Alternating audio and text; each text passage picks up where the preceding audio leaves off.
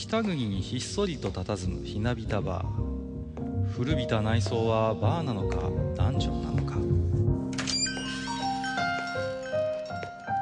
今宵も常連とマスターのよしな仕事が酒の魚だ。少しだけ耳を傾けてみませんか？愚者の宮殿の扉が開く。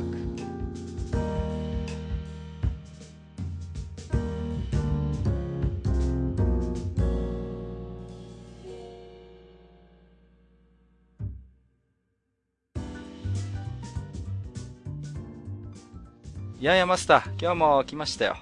はい、いらっしゃい。いやー、参りましたよ。もう疲れちゃって、今日は。何ですか？いやー、もうね、まあね、今、日本にも台風が来て、まあね、もう、なんか低気圧に変わったそうですけれどもね、うんと、我が家にもちょっとした台風がやってまいりましてね。台風？そうなんですよ。はいまあね。まあ先にちょっと、あの、ゲストの方ね、えー、お呼びしたいと思いますけれどもね。えー、毎度おなじみ、えー、自堕落斎さんでございます。こんばんは。こんばんは。えっ、ー、と、前回お便りを出したらですね、三者三様にバカバカバカと言われた三泊の自堕落でございます。どうぞよろしくお願いします。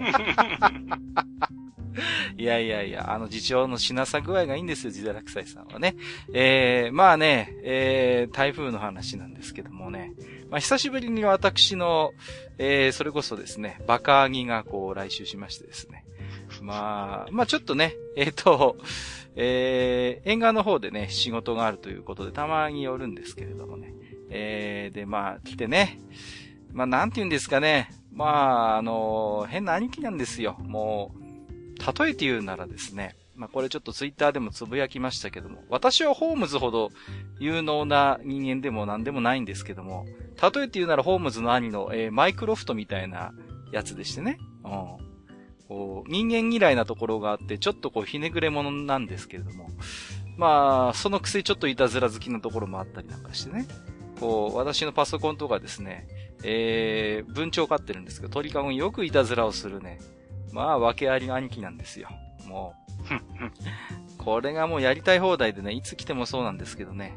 えー、保育園の送り迎えが僕あるんですけども、ついていってはね、あのー、何ですか、もうほんといつもふつつかな弟がどうもすいませんなんて言ってね、もう美人の若い保育士の先生にね 頼んでもいないのになんだか頭下げに行ったりとかね。いや、礼儀正しいお兄さんじゃないですか。そんなことないですよ。本当に困るんですよね。でも、独身貴族を謳歌してましてね、まあ、うーん、なんて言うんですかね、お多趣味とかその辺のサブカルの知識はもう私なんかよりもはるかにある人でね。うん、たたびたび私もね、このポッドキャストでおしゃべりしますけども。まあ、その代わりと一致なんですけど、生活能力は皆無でね。まあ、料理はできないわ、掃除はできないわ。もうそんなね、本当に、アニメに出てくるキャラクターみたいな兄貴なんですけどもね。ああ、で、それでまあ随分とやりたい放題してね、本当に もうさっさとね、仕事に行けっつってこう、駅までね、もう強制的に車で送ってね、もう、帰って行きましたけどもね。まあ、いつも来れば気疲れするもんですから。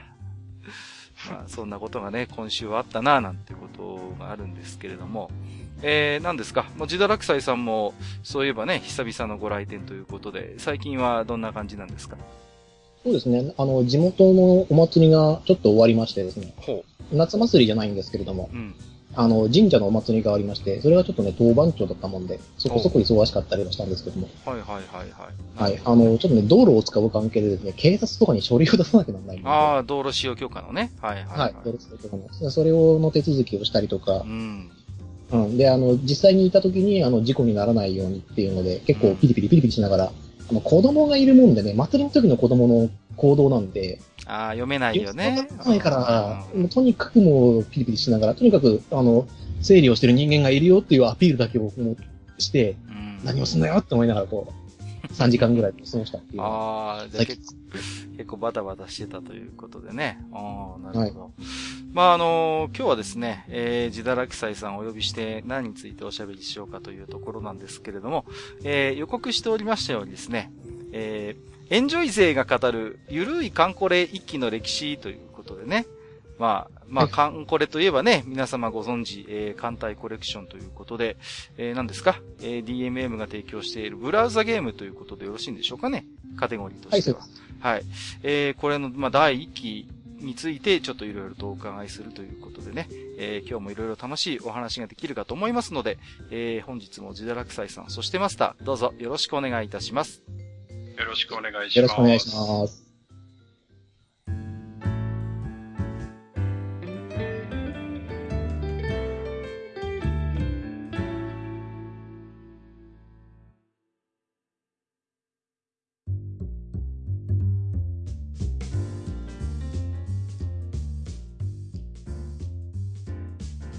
はい、えー、それではね、えー、本日はエンジョイ勢が語るゆるいカンコレ、艦隊コレクション一期の歴史ということで、えー、お話をしていきたいと思うんですが、まあね、えー、今日はジダラキサイさんにいっぱい、えー、いろいろ語っていただこうかなと思ってるんですけれども、いかがですか？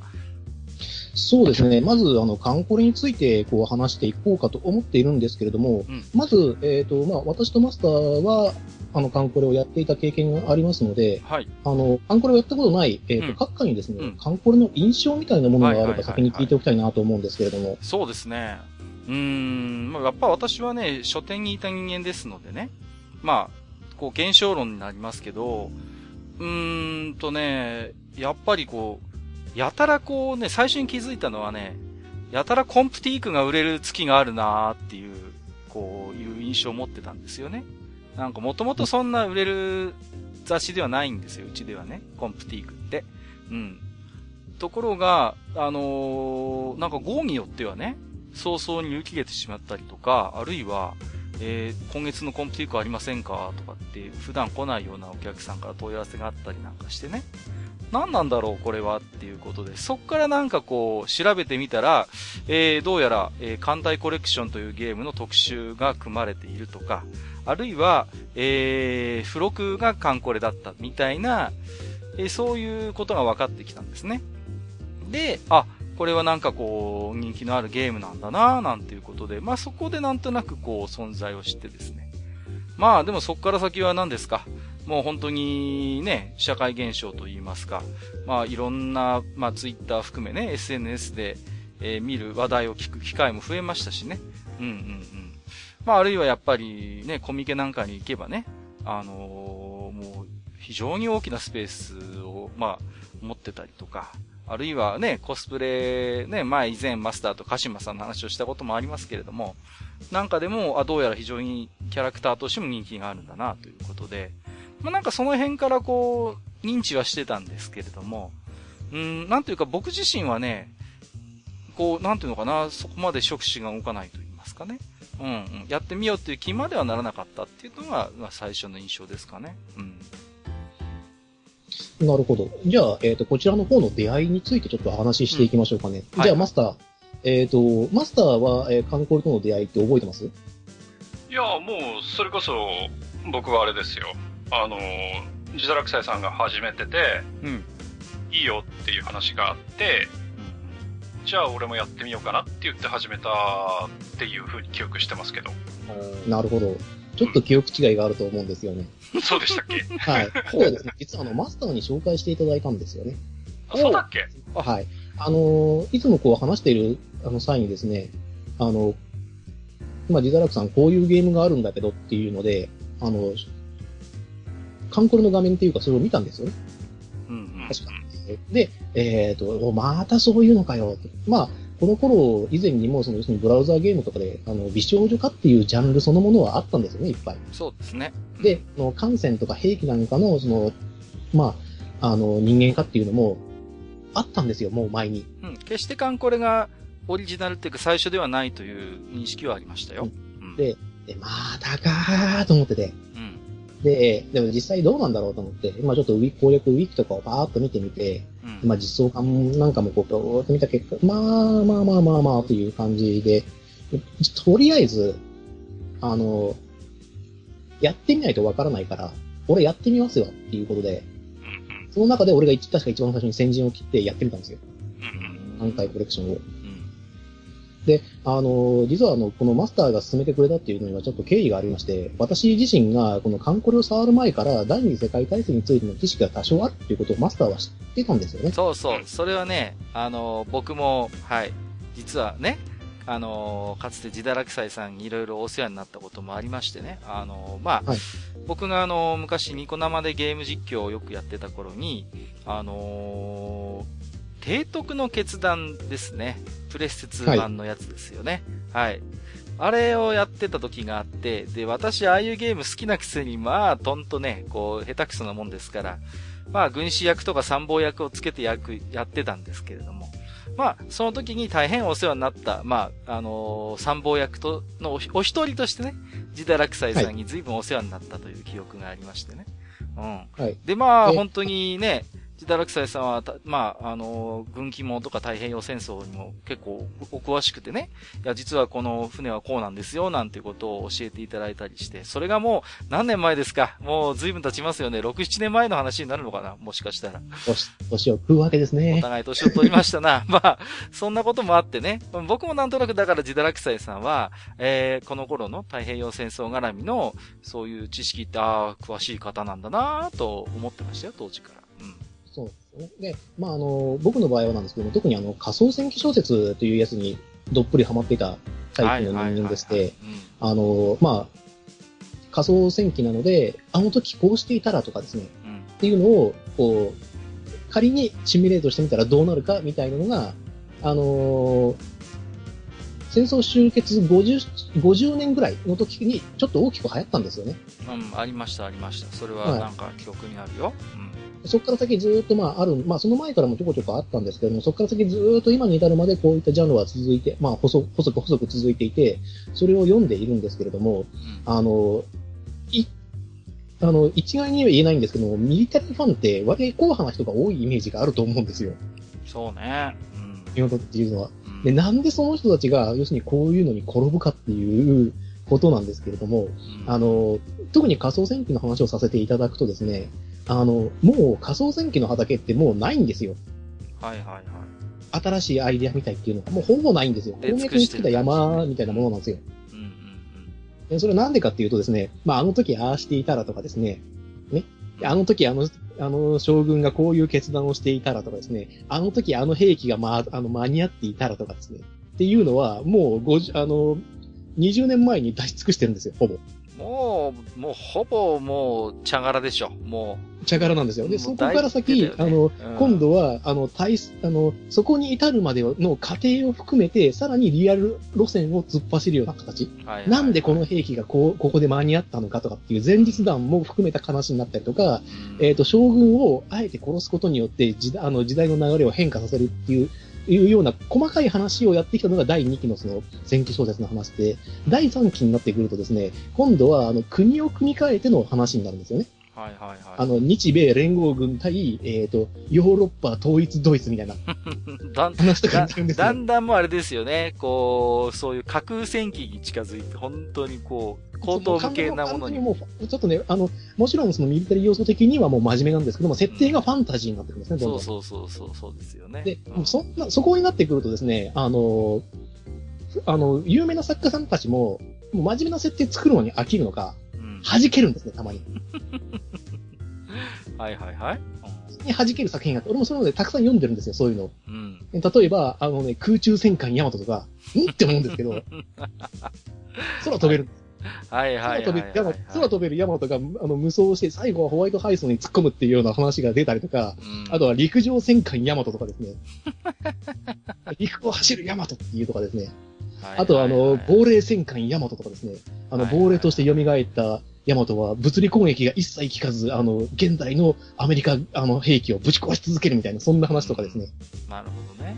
はい。そんなぶっ飛んだ話とかを、こう、もう、乗り越えていたので、うん、なんか今更擬人化っつってもどうでもいいかなっていう。とりあえずやってみようっていう。ゲームとして楽しければやってみようっていうことになって、うん、まあ初めてののがカンコールの始まりなんですよね。その太平洋戦争に出てくる活躍する、まあ、艦船とかね、艦隊っていうものを、まあそういう、なんというか、フィクションの世界に持ち込むっていうのは、まあ、決してカンコレが始めたわけでもないし、割と架空戦記の世界では、まあ割とずっと擦ってきたジャンルではあるんですよね、実はね。はい。うん、ありますし、ね、まあもともとあの、戦争当時ですら、あの、擬人化されたあの、絵はがきなんかが残ってたりしてるんで、はいはいはいはい。日本人変わんないなっていうのもありますし、あの、昔、そのカンコレが出るずっと前の話なんですけども、架空戦記の中で、えっ、ー、とね、戦艦越後の最後っていう、確か中田と裕二さんの、はいはいはい、はい、本だったけども、うんうん、えっ、ー、と、その本の中に、実はもう、あの、擬人化された、その、艦の精霊みたいなもので少女が描かれたりするんですね。ああ、そういうのもあるんだ。あるんです。もう、だから前例があるので、もうそこを乗り越えてるんだから、もう俺大丈夫だよと思って。はいはいはいはい。はい。ね。いうので、まあ、カンコレに触ってみたっていうのが、こう、僕の最初の印象で、で、実際やり始めてみるとですね、ゲームとしては非常に面白いものだったんですよね。はいはいはい。なるほど。で、あの、非常に凝った部分がいっぱいありまして、うんうんうん。あの、一般的に勘違いされがちなんですけども、うん。あの、カンコレってエロゲーではないので、はいはい。まあそうですね。まあ、はい、美少女キャラは随分登場しますけどもね。あくまで。しますし、あの、はい、肌色要素も増えたりはする要素があるんですよ。うんうん。壊れたりすると。はい。ただし、それはゲーム的にはいけないことなんで、うん、俺たちは、俺私たち帝国はですね、あの、基本的にやってる時は脱げるなって思ってるんですよ。それ一定のダメージを受けると、そのいわゆるカンムスって言われる、はいまあ、女の子たちが、装備がこう、キャストオフしちゃうような仕組みがあるんですよね。はい。で、キャストオフするっていう仕組みなんですけども、キャストオフにも実は法則性が実はあったんですよ。へえ、うん。実は、えっ、ー、と、史実で食らっているダメージ箇所ほど、激しく脱げてしまうんです。いや、だから、まあ、これ後で詳しくお伺いしようかなと思ったんですけど、結構、艦隊コレクションって、まあ、僕やったことないですけど、まあ、皆さんの話を聞いてるとね、なかなかこう、細かい裏設定が散りばめられているなという印象はあるんですよね。うん。はいはい。で、やっぱりそういうものを知ってる人からすると、にやりとさせられる演出があるということなんですよね。うん。はい、で、でね、あのー、ちょっと具体的な話に行く前にね、一通だけ先にテーマ置き手紙をね、ご紹介させていただければなと思ってますので、で、まあ、今回のね、えー、カンコレの話をするにあたって、まあ、いくつかいただいてるんですが、先に一通だけご紹介しますね。えーと、月島独電波さんからいただいてますよ。いつもありがとうございます。えー、次回はカンコレ会ですか？私は本当のエンジョイ勢、本当のエンジョイ勢でって強調してますけどもね。えー、えー、カンムスの可愛さをモチベーションに2年近く続けていました。しかし、イベント攻略と掘りが、えー、精神的に辛く、先日の冬イベントでついにギブアップしてしまいました。自堕落斎さんとマスターがカンコレ一気をどう感じてられ、感じられているのか興味がありますということでいただいております。ありがとうございます。ということなので、まあ、今日はね、いろいろと語っていく中で、ちょっと月島独電波さんの興味のある部分についてもちょっと触れていければなと思っておりますので、よろしくお願いいたします。はい。どうしましょう？先に、あの、ある程度感想言ってみますか？うーん、そうですね。あの、僕がやっぱり聞きたいのはね、月島独電波さんが、お二人がカンコレの感想をどう思ってらっしゃるのかっていうこともあるんですけれども、やっぱりね、僕はジダラクサイさんみたいに太平洋戦争とか、そういう艦船、艦隊の知識ってまあほとんどないんですよね。うん。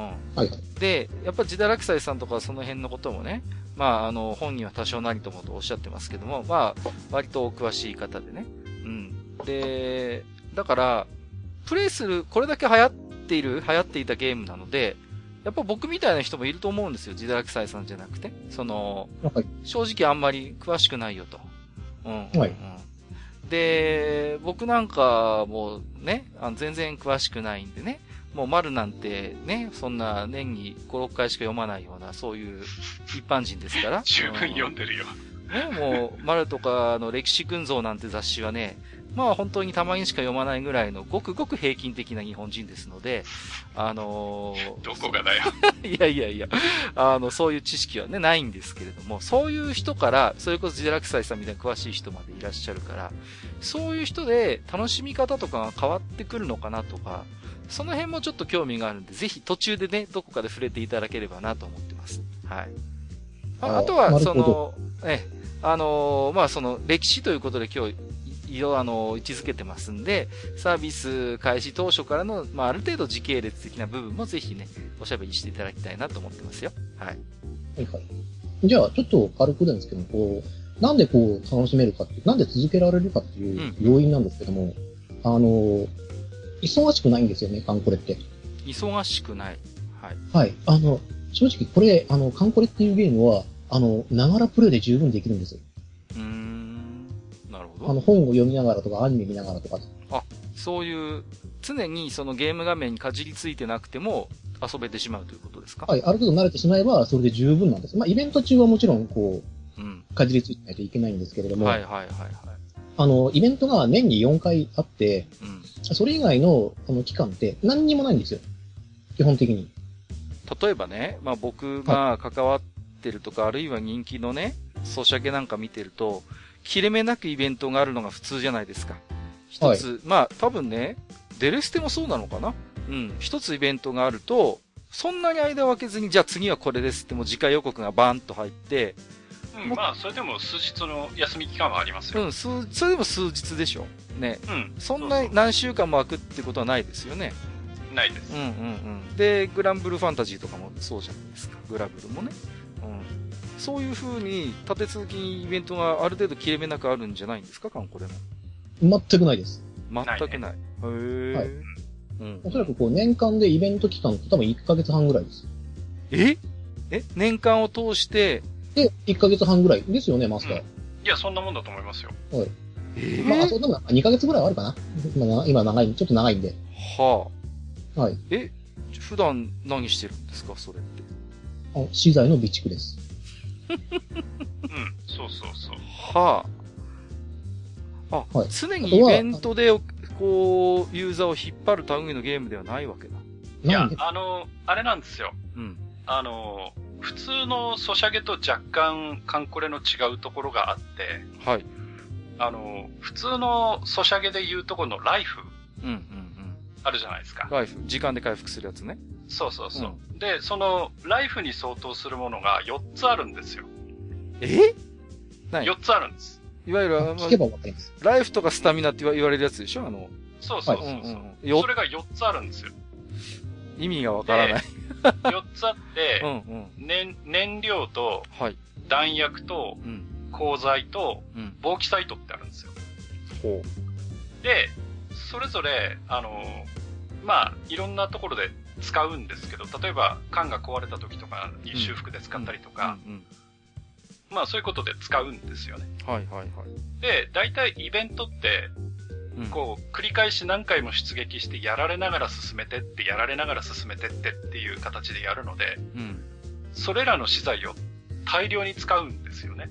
あはいはい、だから、そのイベントとイベントの間に、次のイベントに備えるために、その資材の備蓄をしなきゃいけないんです。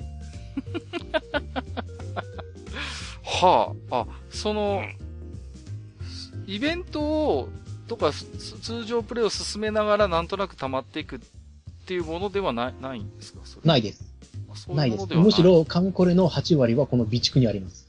備蓄はい。ああ、たまにね、こう、まあ、あのー、つぶやきとかを見てるとね、カンコレは備蓄ゲーだからみたいなことを言う人とかね、あるいは、今全然冒険が足りねえとかなんかそういう資材が足りないことを嘆くつぶやきって確かにたまに見てたんですよね。はい。それってつまり、あ、そういうことか。はい、そういうことなんです。だから、あの、基本的に時間で回復する分っていうのもあるんですけども、うん、あの、その上限を超えて貯めることができるんですよね。はいはいはいはい。はい。だから、ライフのマックス、例えばあの、100分の100とかあったら、実は、あの、それ以上に貯めることができるんですよ。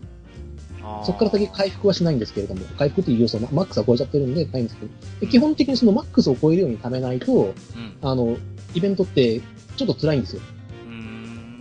そのために、あの、いろいろと毎日毎日、あの、まあ、いわゆる資源のある地帯に艦隊を派遣して資源を入れてくる。まあ、それを要するに時間でやってくれると。3時間行って帰って、3時間行って帰ってきますよ。30分で行って帰ってきますよ。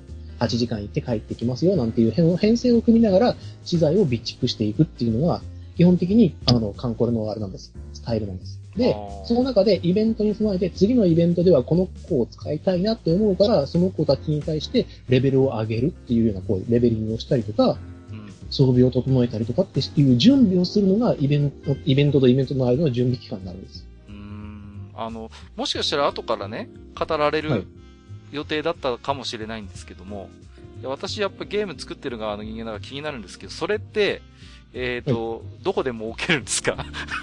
あの、あ、あの、もう一番最初の特の2年間は言われてるんですけども、カンコレは金がかからないっていうことですごい有名だったんですよ。金がかからないはい。うん。金がかからないっていうか、金をかけちゃいけないゲームなんです。なんかね、以前ね、マスターもそういえば喋ってましたね。あのー、ガチャに相当するものがないっていうか、うん、その課金をするガチャではないっていうことは前マスターも言ってたんですよね。はい。まあ課金してできなくはないんだけど。はい。はい。うん。だけど、直接お金を払ってガチャを回すってシステムじゃないんですか？ではない。ではない。で、あの、じゃあ、例えばなんですけども、あの、各もご存知だと思いますけど、ヤマトっていう、まあ、要するに超有名戦艦がいるわけじゃないですか、日本の中で。土級戦艦ね。はいはい。はい、超土級戦艦ヤマトがいます。うん、じゃあ、えっ、ー、と、この単語を、えっ、ー、と、提督の方々に聞かせてみてください。えっ、ー、と、5万円使って、えっ、と、資材を買ってヤマトを作ったぜって言ってみてください。あの、ほぼ100%バーカって言われます。そうだね。はい。はあ、そんな楽しみ、そんな楽しみをするようなゲームじゃないんです。はあ。はい。で、ちょっとね、まあ、ここシステム周りの話なんで、うん、あの、あれなんです。例えばその6、ね、6万円使ってヤマト作りましたと言ったとしてもですね、うん、あの、運用ができないんです。運用ができないできないんです。つまり、あの、ヤマトっていうのはすごい、確かにそのゲームの中でも史上最強クラスに強いんですけれども、うん、多くの資源を消費するユニットでもあるんです。あー、なるほど、なるほど。つまり、補給体制が全くできていないにもかかわらず、あの、ヤマトなんかを使おう日なら、あっという間に、枯渇する。あの、自分、枯渇します。はいはいはい。あ、分かってきたぞ。うんうん。例えばね、他のゲームだったら、例えば、あり得るんですよね。例えばこう、プロデューサーレベルが10とか15でも、最強クラスの、ガチャによっては最強クラスのアイドルがポンって手に入ったりすることはあるわけですよ。ね。はい。そうそうそう、SR の本当にね、最新のやつがガチャでポンって入ってくるってことがあり得て、しかもそれを使えば、まあ、それなりにプロデューサーレベルが低くても、まあ、ポイントが稼げるっていう仕組みがありますよね。モバマスとかデレスってそうですよね。うん。そうですね。うん。そういう運用ができないっていうことですよね、要は。うん一切できない。まず補給体制を整えるっていうところから始めないと、戦艦の運用はできませんし、システム上、そうならないようにはできてます、チュートリアル上。はいはいはいはい。あ,、はい、あの、モバマスでも、うん、ほら、あの、ユニットを組むのに、うん、あの、コストを払わなきゃなんないじゃないですか。まあ、確かにコストはありますけどね。でも、うん、ほぼコストって機能してないんですよ。これやってる方はわかると思うんですけど。うん。大体。それが、うんうんうん。うんそれが実際カンコレでは効いてくるんですよ。あー、なるほど、分かってきたぞ。うん。要は、モバマスのその、コストって、もうある程度のプロデューサーレベルまで行くと合ってないようなものになってくんですよね。ほぼ大体、賄えちゃうから。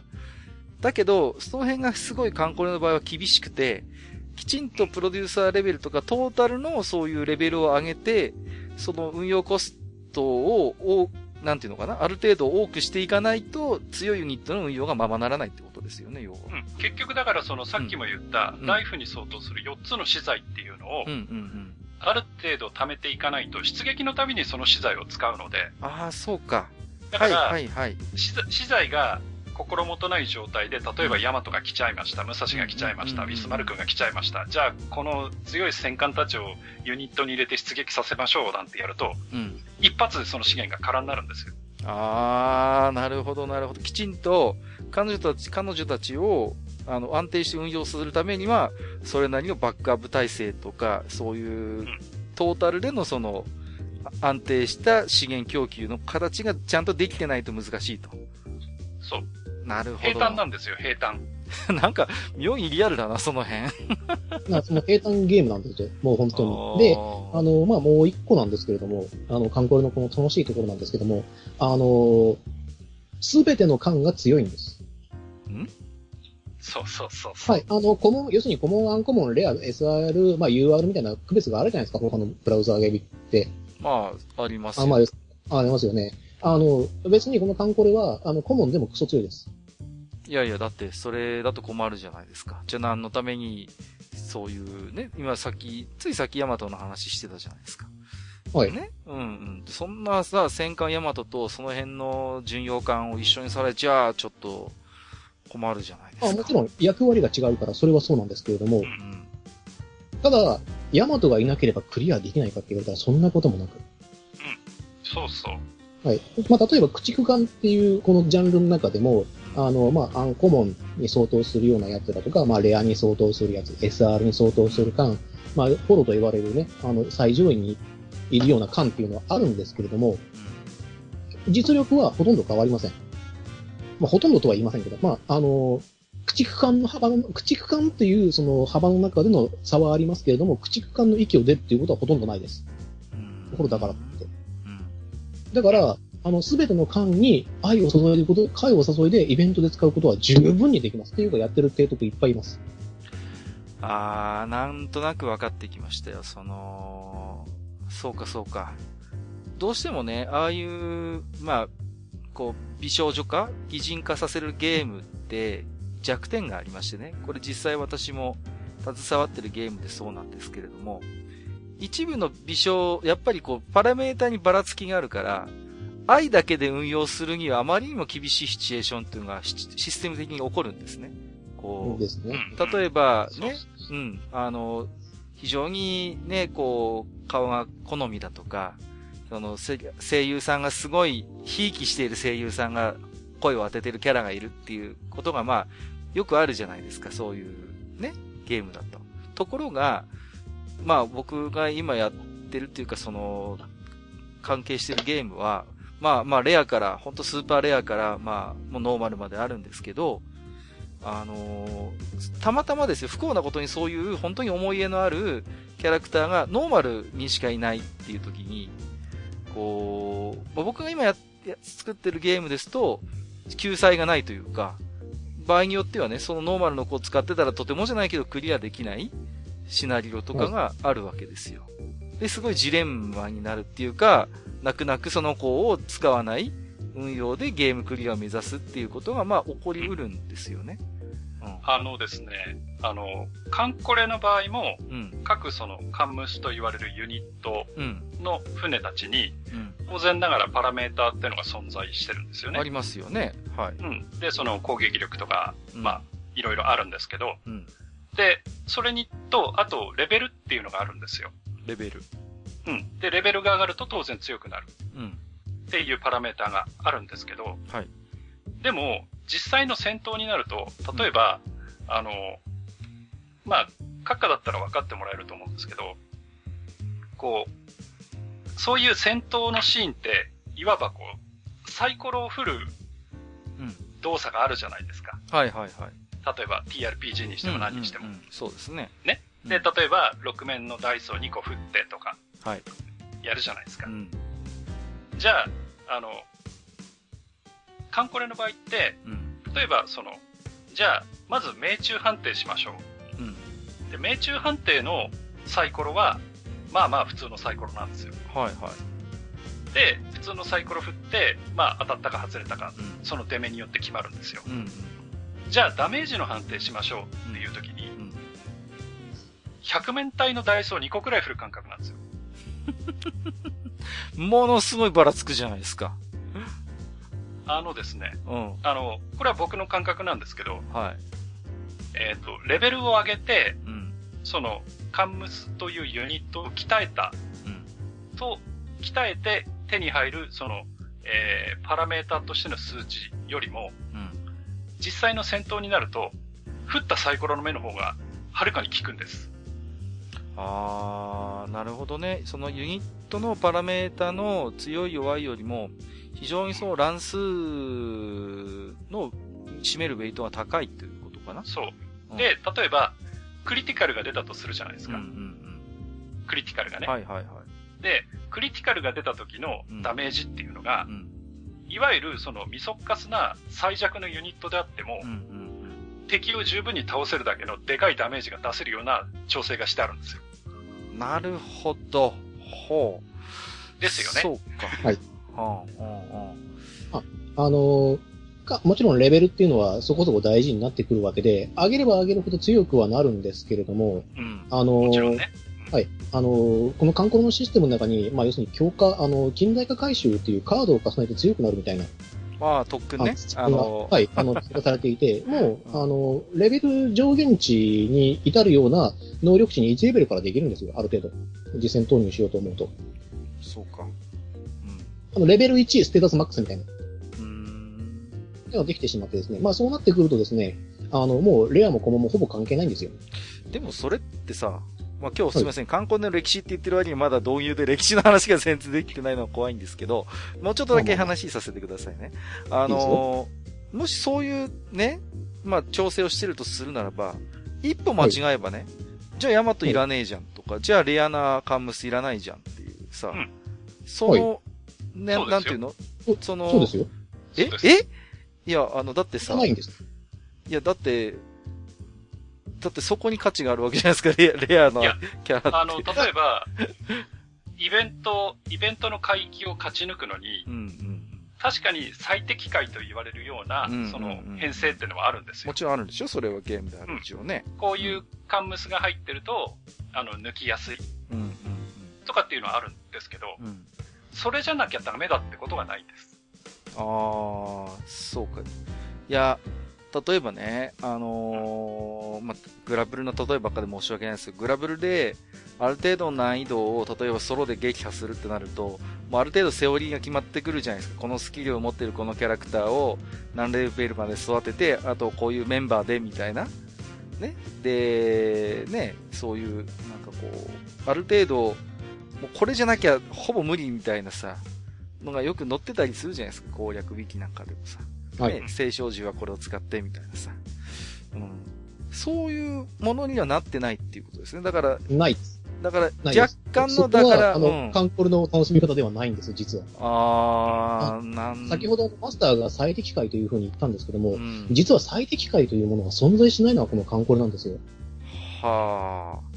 なぜかというとですね、私とマスターでは艦隊の育成度合いや装備の充実具合が違うので、うん、これがかんあの最適解だよって僕が教えたとしても、マスターができない可能性があるんです。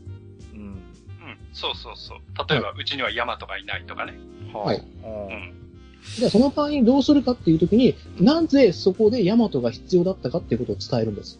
こういう打撃力があって、どうしてもやっぱここには打撃力があるから、少なくとも戦艦を入れた方がいいですね。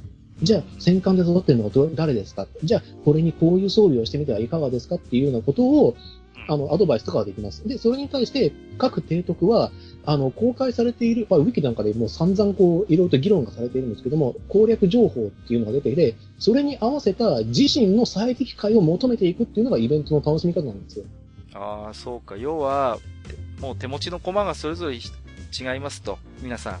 提督っていうのはプレイヤー一人一人のことですよね。はいもちろん。そうそう。で、そうだからその、プレイヤー一人一人で、要は手持ちが全然違ってくるわけですよ。手持ちにいるカンムスがね。そう、違ってくりますし、例えば私はどうしてもこの間でクリアしたいああ、そうか、それがあるわけですよね。だから、ね、非常にお気に入りのカンムスがいて、で、この子をなんとか活躍させたいっていう時に、カウンコレの場合はなんとかなる場合が多い。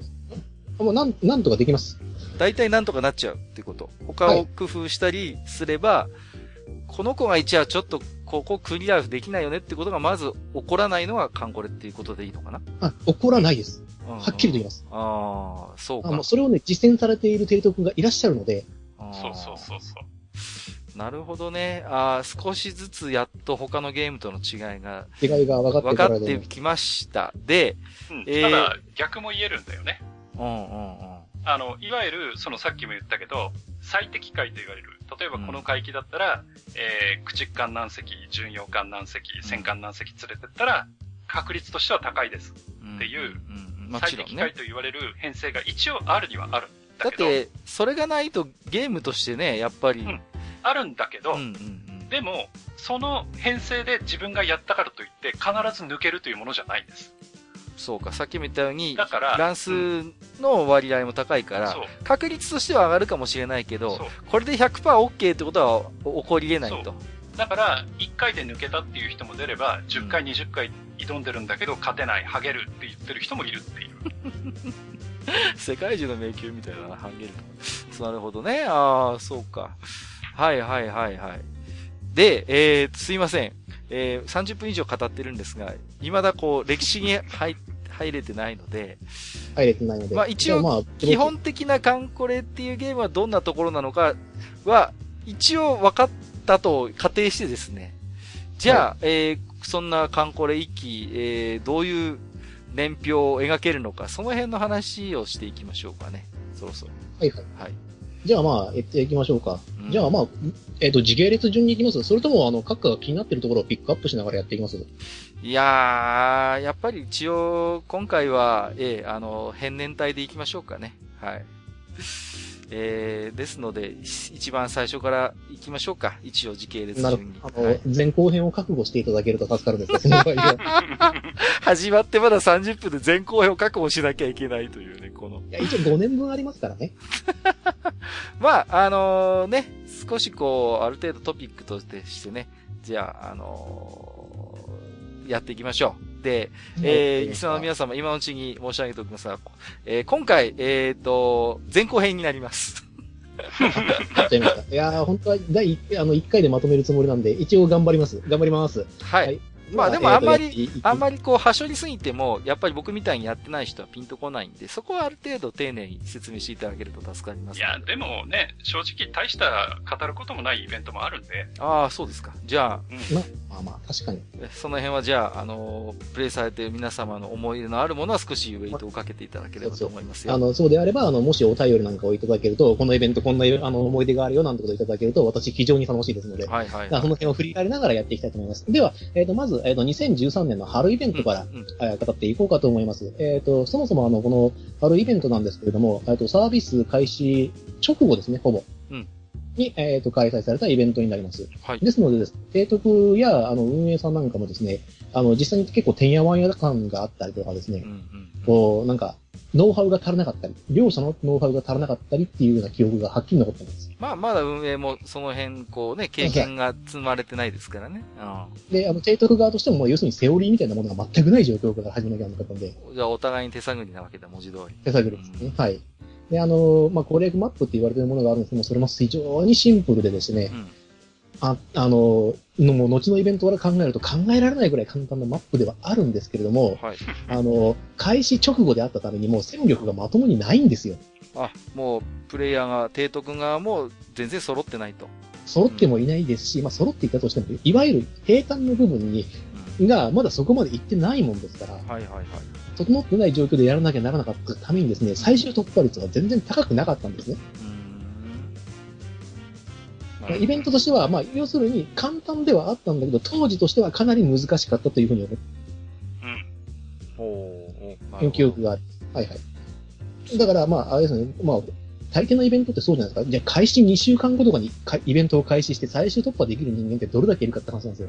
そうですよね。まあ、どんなゲームだって立ち上がりはやっぱりそうですよね。そういう。で、あの、先ほども言いましたけれども、あの、お金を使えば戦力が整えられるゲームではないので、特にそれが強かったんですね。そうか。金に物を言わせてぶん回すっていうプレイができないわけだ、カンコレの場合は。ほとんどやってもいいんですけども、結局それが続かないから意味がないっていう。ああ、なるほどね。それをやろうと思うと、本当に毎月5万、10万とか突っ込まなきゃないんで、うん、ちょっと最初に基本的なことをじゃあお伺いしますけど、カンコレにおける課金要素っていうのはどこにかかってくるんですか？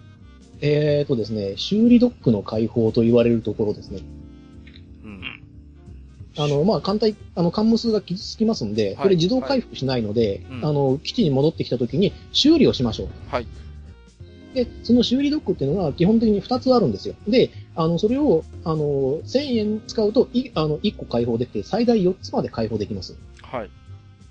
で、それを開放するのが、まあ、いわゆる、えっ、ー、と、課金要素というふうに言われてます。うん。まあ、それは他のゲームでもなんとなくありますよね。こう、スロットを増やしたりとかっていうのはね。はい。うん、他には？ないです。いやいやいやいやいやいや。だって、いやいやいや、嘘でしょ、それは。だって。ないです。マスター間違いないですよね、ここに関しては。今この2003年春で言うのは。まあそうですね。あとは、まだあれだよね。あの、最大数とか。あ、全然マックスまでいかないと思います。まだですよね。はい。うん、この時点で。だから、せいぜい、うん、その、修理のドックと、あと、あれか、建造の方のドックか。建造ドックを開放するっていう方法もあるんですけども、それはもう完全に良し悪しなので。うん。あ、じゃあもう、それこそ本当にそんな状態だったら金に物を言わせてプレイなんて、そもそもシステム的にこの時点ではできないじゃないですか。できないです。ああ、そうか、そうか。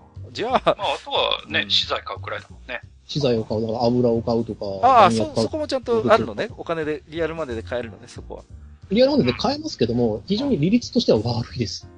ああ、まあまあ。それを買っちゃうぐらいだと、あの、提督としての素質はもうゼロと言ってもいいと思いやいやいやいやいやいやいやそんなこと言ったら当時課金、課金してた皆様いらっしゃるわけです。当時は別にいいんですよ。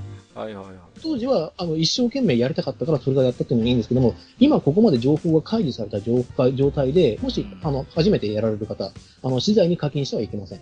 それは、観光の楽しみ方を間違えてます。いや、あのね、閣下ね、うん、あの、サービス開始からしばらくの間って、うん。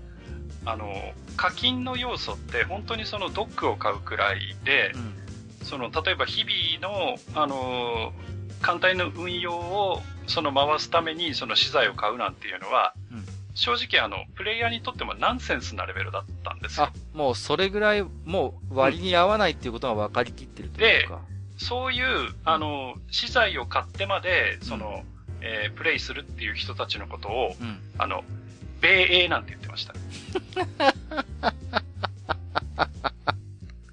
ね、ジッラクさん。はい。その辺センスが問われるよなはなるほどね。はい。つまり、あの、アメリカ、イギリスの米英です。なるほどね。えー、やって極端な話を言うと、米帝と言われてました。米帝ね。はい。そうか。まあ、いずれちょっとプレイすれば、あ、このゲーム、そういう資材にお金をかけるのは効率も悪いし、正直ナンセンスだなっていうことがまあわかるレベルだったということです。すぐわかります。うんうんうん。なるほど、ね、あの、何しろ、あの、基本的にはその修理ドックっていうのに、あの、カンムスを入れて、時間で回復するんですね。うん。で、その時間をゼロにできるっていうアイテムがあるんですよ。まあ、通称修理バケツって言うんですけど。はいはいはい。それ、どうやって手に入ると思います？だってそれを課金すれば手に入るでしょ？いや、普通に手に入ります。え？うん普通に通常で、まあ、いわゆるあの遠征と言われる資源をこう蓄えるための艦隊遠征を繰り返していくと、どんどん貯めることができます。はあ。あと、いわゆる、あの、他のソシャゲでもあるデイリー、あ、デイリークエストとかでも、クエストとかでも、本当に入る。そうかそうか。あ、じゃあそんなにレアなアイテムでもないわけだ、その修理バケツ。レアではないんですけども、あの、開始当初から言われたんだけど、このバケツって多分課金アイテムクラスだよねっていうのはずっと言われてました。まあ、じゃあ全然お金かけなくても、まあ、はい、地道に日々プレイしてれば、はい。どんどん溜まっていく類のものということで。あの、貯められ、貯めるような、あの、艦隊運用ができるようになってくるはずなんです。うん。あ、はい、そうか。だから、ようやくなんか繋がってきたよ。だから、まあ、カンコレっていうのはイベントがない時の方が多いゲームだっていう最初におっしゃってましたけど、そういう時にこういうバケツをはじめとしたそういうものを普段のプレイで貯めておいて、イベントの時にそういうものを使って、こう。そう、大量放出してクリアする。はいはいはい。やっとなんかプレイスタイルが見えてきたぞ。なるほど。はい。でですね、まだ2013年春イベの話をしてたんですけれども。はいはい、すいませんね。じゃあ、えー、あの、このイベントでの、あの、最終海域突破報酬と言われているものが、まあ、要するにラスボスを倒しましたよこの海域をクリアし、うん、このこのイベントをクリアしましたよっていう報酬があるんですけども、はい。それがですね、あの、神殿海と言われている、うん、あの、幻の戦闘機なんですけれども、日本軍が、あの、開発した、えっ、ー、と、まあ、戦闘機もう幻の戦闘機なんですけども、これがですね、うん、あの、最最初、あの、カンコレの運営さんの方も長く続ける気がなかったのが、はちゃめちゃな装備ののの能力なんですよね。あもうぶっ壊れ性能と。あぶっ壊れ性能と。まあそうですね、ちょっと、あの、年がバレちゃいますけど、わかりやすく言うと、墓ぶさぐらいに強いです。ドラクエ2してないとわかんねえじゃねえかよ。ああ、あれくらいは強いと。その程度に強いです。だからゲームの、あの、理論値よりも高い数値をほぼ持ってます。ああ、なるほどね。はい、この神殿会というのはこの幻の装備ということで、あの、現在も結局更新されてないぐらいに強いレベルです。最上位にいる、そう、最上位にあるレア装備です。で、えっ、ー、と、このイベント以外では手に入っていません。なので、えっ、ー、と、最古山でこの神殿会を持っているっていう人は、もう、最古山提督の中でも最精鋭だった人です。なるほど、ね。ということで。僕も持ってます。でも、そう考えると、あれですね。あのーゲームとしてインフレを起こしてないというのはさすがですね。こう、どうしてもこうね、調整が下手くそだと、どんどんどんどんこう、さ、あのー、徐々に徐々にですね。難易度とかそう。いく分が、インフレになってしまうインフレになってって、初期の頃のそういうレア装備みたいなものって、どんどん陳腐化していくじゃないですか。はい。うん。まあそういう風になってしまうソシャゲが多いんだけど、その辺、なかなかあれですね。そう考えるとバランスがうまいというかね。未だに最初期の、そういうご褒美報酬がきちんと価値があるっていうのはさすがですね。価値があるっていうのは、まあ、その辺はまあ史実ありなんですけどね、大抵あるじゃないですか。あの、例えば三国志であれば、呂布が最強でそれ以上は出ませんと。ああ、まあ、そういうお約束みたいなところがね。お約束みたいなのあるじゃないですか。で、例えばこれだって、あの、カンコレで乗ったら、大和型が最強で、それ以上は出ませんと。そうだよね。分かりきってることだからね、はい、そこは、ね、そこは分かりきってるので、まあ、バランスが取りやすかったっていうのがあると思うんですけどね。でちなみになんですけども、あの、このイベントで追加された、あの、報酬感というので、まあ、絹、アブクマ、昇格、随格っていう関物が新たに追加されました。うん。昇格、随格っていうのは空母でしたっけか、これは。空母ですね。そうですよね。うん。なるほどね。で、あの、まあ、あの、関物の楽しさっていうところをちょっとまた脱線しながら3分ぐらいで話そうと思うんですけども、はい、あの、先ほど、前回の回のあの、シナリオライターの話もちょっと繋がるんですけども、一人の人間が作れるキャラクターって上限値があるじゃないですか。ありますね。うん、どんなに頑張っても、あの、自分が作れる愉快なキャラクターとか面白いキャラクターとか動くキャラクターって上限値があると思ってるんですよ。一つの作品で出せるのって。まあまあ一つの作品であればもちろんそうです、うん。ただし、カンコレっっていうのは、缶一つ一つに同型缶ながらヒストリーがぎっちり詰まっているがために、それを反映させることによって、キャラクター性がはっきりと分かれてるんですよね。うんうん、わかりますよ。あの、キャラクターのバックボーンがはっきりしているので、うん、だからこそ、そのコモン、アンコモンでも愛されるカムスとかが出たりするんですよ。うん。うん。要するにキャラクターが薄っぺらくないんです、すべてが。まあ、結局ね、美少女化してるとはいえ、まあ、もちろん史実でね、事実上存在した船をモデルにしているわけだから、まあ、言ってみればね、こう、練りに練ったオリジナルのね、そういうバックボーンを用意しなくても、ある種その史実が全てそれを補強してくれるシステムになってるわけですよね。はい。うん。だから、それに沿ったような、まあもちろんキャラクターメイキングをされているので、カンコレに関しては。いや、だからね、さっきもちょっと一回触れましたけれども、その辺が非常にね、こう、見る人が見れば、よく考えてんな、みたいな仕組みがあったりするわけでしょ？こう。はい、そうです。うんうんうん。なんかこう、まあ一つでいいんで、ジダラクサイさんが、こう、自分で発見したというか、気づいて、ニヤッとしたようななんかそういう仕組みってなんかあったりします？設定とか。設定というかですね、まあ僕自身が、あの、先ほど言ったあの、中波システムってある、まあ、うん、まあ服が脱げるっていうシステムがあるんですけども、はいはいはいうんあの時に、あの、空母の赤城を見たんですよね。赤城。はい。うん、はい、赤城って。うん、まあ、ミッドウェーで沈没した、えー、日本海軍の正規空母の筆跡なんですけれども、はい、実はですね、あの、グラを見るとわかるんですけども、あの、飛行甲板を装備してるんですね、盾のように。うんうんうん、長い盾のように。あの、まあ、ジムみたいな、シールドみたいな形で飛行甲板を持ってるんですけども。まあ、それは実際の赤城の特徴ですからね。はい。あの、飛行甲板を持ってるときに、まあ、飛行甲板なので、もちろん、あって書いてあるんですよ。赤木のあって。はい、はい、こういう赤木だよって見方がわかるようにって、うん、書いてあるんですけれども、中波した時の、あの、グラがですね、その飛行甲板に穴が開いてるんですけども、それをね、見事にね、あの、ミッドウェイドの被弾箇所になってるんですね。それは熱いね。それははい。で、これが、で、それに気づいたときに、うん、これはって思って、他の艦も調べてきたんですよ。はいはい、はい、そうすると、ミッドウェイで沈んだので、赤城かが、えっ、ー、と、総流、飛流なので、調べてみたんですけども、うん、全くミッドウェイと同じ被弾箇所に、やっぱり飛行甲板に穴が開いてるんですよ。うわー。やっぱりよく考えてるね。だから。はい。で、うん、あの、よくよくこう、いろんな艦を見てみると、爆沈した艦っていうのは、やっぱり派手に肌色が見えてるんですよ。で、ね、あの、逆に、あの、雪風のように、一回も沈没してない艦っていうのは、中破したとしても服が脱げてないんです。なるほど。グラフィックの中にね。うん。で気づいた時に、あ、このゲーム、ちょっといいゲームかもって思いました。ああ、そうか。だ、だけど、それをね、わざわざ説明はしないわけでしょ？もちろん、カンクロの中で。あ、もちろん、もちろん。このね、あの、実はキャストオフしてる部分はこうでなんてことはさ、まあ、語れば語れ、語るほど野暮になるからね。だから、要は、そういうカンコレのデザインをしてる人の中に、そういう史実とかにやっぱり詳しい人がいて、わかる人にだけわかればいいっていうものをいっぱい散りばめているっていうことですよね。はい。うん、なるほど。そういうのは僕も大好きです。なるほどね。はい。そうか。すいません。ちょっと脱線しましたけども、それが2013年の、まあ、春イベントであったと。あるイベントになりますね。では、あの、いわゆるこの夏のイベント。はい。えっ、ー、と、まあ、春夏秋冬ありますので、その季節ごとに、まあ、イベントがあると思ってください。はい。えっ、ー、と、これがですね、えっ、ー、と、南方海域強襲偵察っていうイベント名なんですけれども、うん、えー、ここでのトピックスとしてはですね、あの、味方にですね、潜水艦がやっと実装されました。敵にはいたんですけどね、前のから。うんうんはいはいはい。はい。で、えっ、ー、と、えっ、ー、と、いい、あの、まあ、イムヤとゴーヤっていうふうに言うんですけれども、うん、あの、登場したんですけれども、あの、即使い倒されるという非常にかわいそうなキャラになってしまいました。使い倒される使い倒されました。えっ、ー、と、実はですね、この頃はシステム的にですね、機関が、えーと、大破しても進軍できるというシステム関係上、うん、あの、沈没できないんです。沈没しないですね、機関だけは。第一艦隊の機関だけは、どんだけダメージを受けようとも沈没しないというシステムなんですよ。ああ、なるほど。はいはいはい、はい。はい。うん、そのためにですね、あの、単管で行ってですね、大破しようとなんだろうと、トントントントン進んでいってですね、ボスにちょこっとだけダメージを与えて帰ってくる。うん。ちなみに、まあ、機関は沈没しないって今おっしゃいましたけど、うん。まあ、機関以外は沈没するわけですよね。はい、沈没します。沈没したカンムスってのは帰ってくるんですか？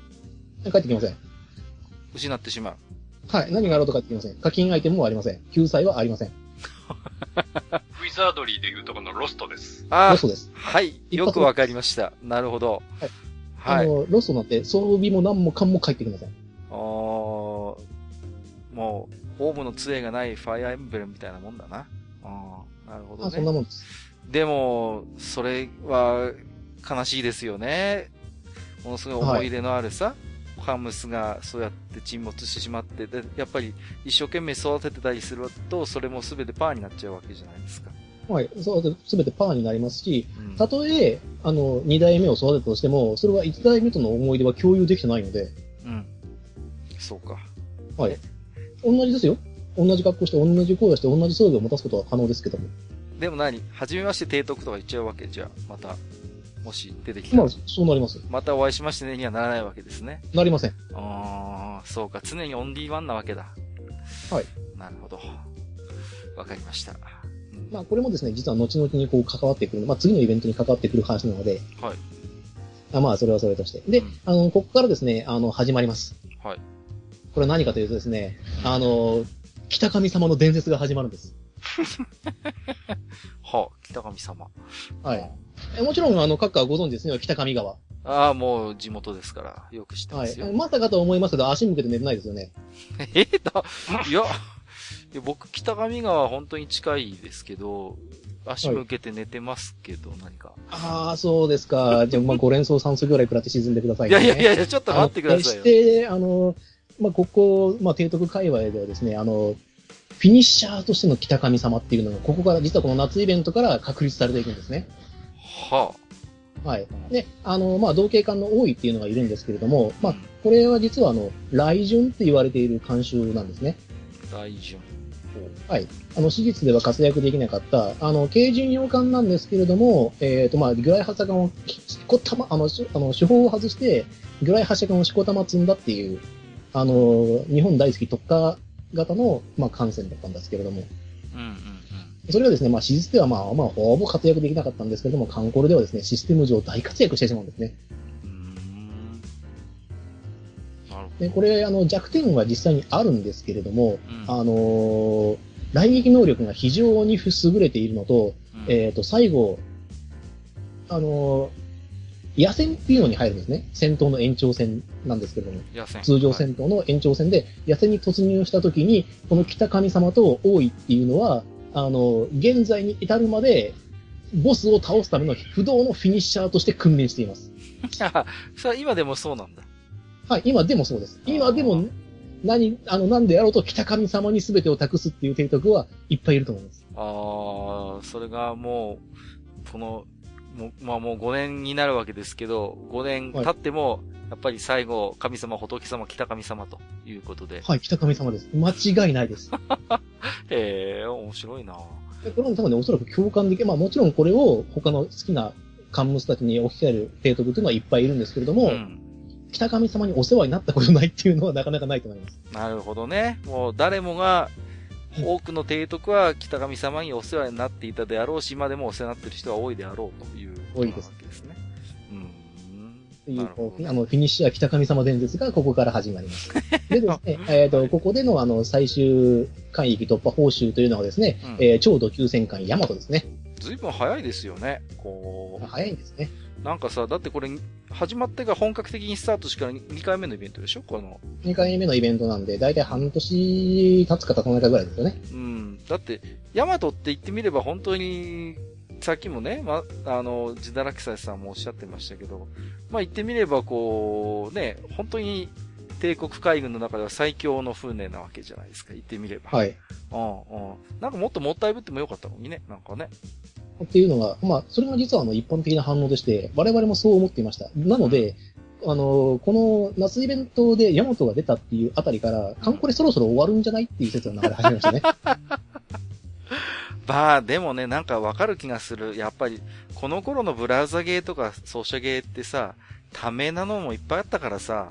はい。だから、やれるとこまでやっておこうというと、ヤマトを出したいなっていう気持ちが前に出たんじゃないかというふうには、説が、あの、割合真実味を持って語られてます。はいはいはいはい。なるほどね。はい、そうだよね。まあ、ヤマトは、まあなんていうの、ね、カンコレのヤマトのカムスって非常にビジュアル的にもね、まあ有名だし、まあいろんな雑誌の表紙になったり、まあそれこそコンプティークでもね、ね、なんか、表紙になったりとか、ね、まあ有名ですけれどもね。うん、はい、そうか、もう随分初期の頃から実装されてたんですね。はい。うんなるほど。で、まあ、この夏はですね、まあ、いろいろと、まあ、ちょこちょこ、こう、あの、潜水艦たちがですね、こう、非常にブラックな企業に就職したという感じと、あの、ヤマトという、こう、あの、非常に豪華な報酬があり、うん、そしてフィニッシャー、フィニッシャー伝説北神様っていう、三つの要素を持って終わることになります。はい。で、えー、と、この次、秋イベントですね。決戦、えー、鉄道海峡を抜けてっていうんですけども、この鉄道海峡というよりもアイアンボトムサウンドという方が通りがいいので、アイアンボトムサウンドと言わせていただきますね。はい。はい。これがですね、あのー、まあ、古参の提督に言わせてしまえばですね、悪夢の始まりです。ほう。今も伝説として語り継がれる超高難易度のイベントであり、うん、あの、提督のストレス耐性が試されたイベントです。うん。急に牙を向いてきたわけだ。はい。で、まあ、ここでのあのトピックスなんですけども、これ、今まで通常マップで実装されていた野戦マスがイベントに登場。まあ、ちょっと、あの、後で説明しますので、ちょっとトピックスの方を先に読ませてください。はい。で、えっ、ー、と、陸上型のボス登場。今まで意味のなかった装備であった三式弾が急遽必要になりました。うん、で、えっ、ー、と、もう一個。ルートコーデのために今までフォーカスされてるなかった混合型が2隻必要になるっていうことになりましたね。でこれがあのトピックスなんですけれども、はい、あの、まず野戦マスっていうのがあるんですけれども。野戦マス。はい。えー、先ほど、あの、フィニッシャーのところでちょこっと話したんですけれども、通常戦闘の延長線上に実は野戦に突入するかしないかっていう選択が、提督にはできるんですね。うん、敵を打ちも打ち漏らした場合。なるほど。延長戦みたいなもんですな。そう、あの、一回戦闘は終了しましたけども、敵が残っています。野戦を、あの、追撃して野戦を仕掛けますか、イエス、ノーっていう選択ができるんですね。うん。通常の場合は。はい。ただし、この野戦マスっていうのは、いきなり野戦から入るんです。野戦っていうのは、その昼のマップ、はい、昼の戦いとは何が違うんですか？何が違うかというとですね、えっ、ー、と、ダメージが半端じゃなく上がってしまうんです。ああ。これはなぜかというとですね、あの、当たり前の話なんですけども、戦艦と駆逐艦が打ち合ったら戦艦勝ちますよね。そうですね。まあ、まともにやり合えばね。うん。はい。従順艦、従順洋艦と戦艦打ち合ったら戦艦勝ちますよね。普通に考えたら。まあ、勘が普通に、普通に打ち合えばね。うん。はい。ただし、野戦になると逆転します。え？なぜかというとですね、駆逐艦、えっ、ー、と、軽巡洋艦、重巡洋艦に搭載されている魚雷が攻撃力に加算されるからなんです。魚雷。はい。はい。魚雷がありますね。うん。駆逐艦なんてもう、はっきり言って魚雷を積むための、あの、船なので。うん。これによってです。閣下はピンときてないのは、うん、あの、普通の船のまあ、第二次大戦当時の船の、船同士の戦いっていうのをちょっと思い浮かべてほしいんですけど、はい。昼の戦いだと、うん、まあ、あ、遠くに敵が見えたぞ、うん、大砲撃て、どんどんっていう戦いじゃないですか。うん、そうですね。うん、だから、射程の長い、大きな大砲の方が有力じゃないですか。まあ飛行機はちょっと、飛行機も飛びますよね。はいはいはいはい。うん、まあそういう戦闘ですよね。うん、だけど夜になると、はい、レーダーなんてないんですよ。うん。当時の戦闘なんで、はい、レーダーなんてほぼないんですね。有視界戦闘になるってこと？有視界じゃないですか。うん。ということは、近距離での殴り合いなんですよ。あー、少しずつ分かってきましたよ。で、うん、近距離ということは、うん、あの、大砲を振り回してるような大きな船に、駆逐艦が肉薄して、攻撃力の高い魚雷をぶっ放すことができるんですよ、とてっぱらに。もうね、逆に小回りが効く方が有利だし、視認性も、ね、高速で近づいて、相手の大砲に撃たれる前に魚雷をぶっ放して逃げるっていうことができるじゃないですか。とてっぱらに一発かまして、そのまんま撤退するっていうような小回りの効く戦術が取れると。だから、そういう、その、そういうのが反映されていて、カンコレの野戦というものでは、そのダメージの計算をするときに、その大砲と魚雷の攻撃力をそれぞれ、まあ、プラスするっていうような計算がされるんですよ、ダメージ。ああ、それを少しシステム上再現してるわけだ、ある程度。うん、で、その魚雷のダメージってえらいでかいんですよ。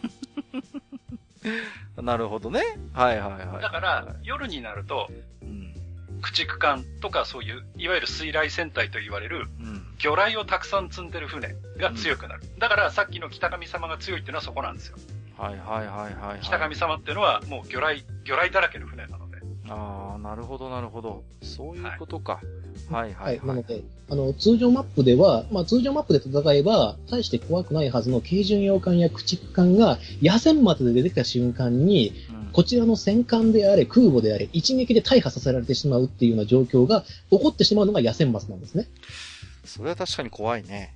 で、あの、このゲーム単性で、あの、ターゲットがランダムなもんで、うん、あの、野戦って必ず、一番艦、味方一番艦、敵一番艦、味方二番艦、えー、敵二番艦というように、上から順繰り順繰りにこあの行動していくんですよ、必ず。はい。でも、ランダムで別にあの、カンム頭がいいわけじゃないですから、うん、1番艦が1番艦を狙うわけじゃなくて、1番艦が6番艦とか狙ったりするんですね。まあ、その辺は、順番通りとはいかないわけだ。いかなくて、そうすると、あの、まあ、6番艦潰せたとしても、味方の1番艦が必ず行動しちゃうじゃないですか。敵、あ、敵の1番艦必ず行動しちゃうじゃないですか。そうですね。行動権が発生するので。うん、で、そうした時に、あの、相手は一撃必殺のパンチを持っているヘビー級のボクサーなんですよ。夜に、夜だけは。ああ、そうか、昼とは全然違う顔を見せるわけだね。うん、昼はフェザー級ですよ。うん、うん。夜はヘビー級なんですよ。そうか。ああ。はい。なので、あの、それで、あの、かわせればいいんですけども、当たった瞬間に、高確率で、大破してしまうんですね。で、あの、先ほど言った、実はあの、合沈、あの、沈んでしまうっていう条件は、うん、大破をして、進軍して、次の戦闘に入った時に、ダメージを食らって HP がゼロになると沈んじゃうんです。そうか。なるほど。じゃあ、大破をしてしまうということはもうその時点でもう進軍を諦めないといけない状態に。いけないんです。なると。はい。はいはいはいはいはい、はい。ただし、あの、この、実はこの時期って、まだそのシステムが解明されていなかった時代なので、ほう。あの、中波で進軍しても壊れるという説が通説だったんですね。あ、中波でも危ないぞと。中波でもやら、中波でも、中波でやられちゃったよっていうふうに言う人間がいたんですよ。うん、結構な数で。あそれはいわゆるまあ勘違いだったんですけども、それはもう、あの、膨大な検証の結果と、で分かったんですけども、うん、大破進軍しない限りは、うん、えっ、ー、と、艦はし、まあ、船は沈みませんっていうのが分かるのは後々のことで、この時期は中波でも進軍したらあかんっていう風潮だったんですね。なるほど、なるほど。ええ。そんな中、ヘビー級ボスだとやって、かすりもしないで抜けろっていうようなマップが、いくつも出てきてしまったんですね。それはちょっとなかなかハードルが高いですよね。はい、ハードルが高いんですよね。うん、というので、まあこれが、あの、ストレス対策の第一なんですよね。で、あの、もう一個がですね、あの、ボス前に実は分岐がありましてですね、はい、ボスに行くかか、あの、お仕置き部屋って言われるところがあるんですよ。お仕置き部屋お仕置き部屋。要するにボスに行けませんみたいなこと。唐騒ぎじゃないんだから。あの、ここに、ここに行くまでに野戦を2回超えて、やっとボスまでたどり着けるよっていうようなところの時に、あの、じゃあ、ボスかお仕置き部屋に行くのかをどう決めるかっていうと、ランダムだったんです。お祈りするしかないわけですね。お祈りするしかないわけです。そうか。まあそこももうストレスポイントなんですよね。うん、で、あの、実はこのボスに関ししても、まあいろいろとシステム上の有利があったりとかですね。で、あと、ここ、このイベントから廃止されるようになったんですけども、えっ、ー、と、ボスのゲージが回復するようになっていたんですね。これちょっとわかりにくいと思うので説明させていただくんですけども、えっ、ー、と、このイベントをクリアするためには、ボスを何回か倒さなきゃいけなかったんですね。一回じゃダメなの？一回じゃダメです。で、えー、特徴としては、ボスにダメージを与えた分だけ、うん、えっ、ー、と、ボスの、要するにそのゲージが減っていくシステム。ああ、そうか。倒せばそこまでは、あの、あの、最短でやるためには、ボスを何回か倒、例えば4回倒せばゲージは破壊できますよと。ただし、ダメージを与えた分も、その上のゲージも減っていきますので、あの、倒さなくても、最終的には倒さなくちゃいけないんですけども、ボスが絶対に。うん、ゲージを破壊するっていう行為のためには、ボスの撃破が絶対条件なので、ボスは最終的に1回は倒さなきゃいけないんですけども、それまでに、チクチクダメージを蓄積させることも可能ですよっていうのが今、あの、ガンコレのイベントのクリア条件なんですよね。うん、なるほど。繰り返し繰り返しやって少しずつでも削っていけと。削っていくっていうことは可能なんですけども、うん、あの、ボスが時間、ボスのゲージがガンガン回復してるんですよ。ダメじゃないですか。ダメなんですよ。だから、ここで何が、あのー、必要かというと、まとまった時間ずっと連続して張り付いてないとクリアできないです、これ。だって、時間た、時間経つとゲージが回復しちゃうから。ねえ。で、ましてや課金をすることによるメリットもまだ低い頃なわけでしょ？はい。うん。じゃあもう本当お祈りゲーじゃないですか、もう。そうですよ。もう。ハンコレはお祈りゲーですよ。できるだけもう本当間を分けずに、なんとかボス部屋までたどり着いて、削り続けることがイベント突破には必要であったと。必要なんです。で、あの、ここで、実はあの、牙を向いてくるのがですね、うん、あの、陸上型ボスというふうに言ったんですけれども、これ、あの今まで出てこなかったタイプのボスで、うん、いわゆる敵基地がボスなんですね。艦船じゃなくて。基地そのものがボス。はいはいはい。ボス、ボス化しているっていうような設定なんですよ。うん、はい。で、あの、それまでに、あの、まあ、意味が、あの、それまでに全く意味がなかったと言われていた三式弾っていう装備があるんですよ。三式弾。はい。はい。まあ、ちょっとあの、これはググっていただくない。まあ、これは、あの、今まで全く意味がなかったんですよ。アイテムとしてはあったんですけど。うん。ただし、えっ、ー、と、この陸上ボスに関しては、非常に有効なダメージを与えるキラー効果がつけられるんですね。この三式弾装備すると。うん。うん。えー、大丈夫ですか？はい。大丈夫ですよ。こっちはちゃんと聞こえてますよ。はい。はい、で、それを、えっ、ー、と、キラー効果をつけるために、急遽必要になるために、あの、生徒たちは交渉で何度も何度もこの三式弾を作る作業っていうのをしなきゃいけなかったんですね。交渉装備を作るっていうのは、その、まあまあ、工工場というか、その、あれですよね、要は。はい、あの、カンムスの装備を作るための場所です。はいはいはいはい。うん。なるほどね。それによって、あの、まあ、使、あの、使える資材がどんどん減っていくわけですよね。あの、装備を作るにも結局鉄や弾薬なんかが必要なので。うん。あの、ここでもちょっと補足の説明をすると、はい。あの、カンコレの、まあ、建造とか、うん。あと、交渉って言って、その装備を作るところっていうのは、うん、はい。その、ある特定のその資材を突っ込んで、ボタンをピッと押すと、何かができるんですけど、うん、逆に何を作るって指定できないんです。何かはできるけど、それが何かは指定できないってことね。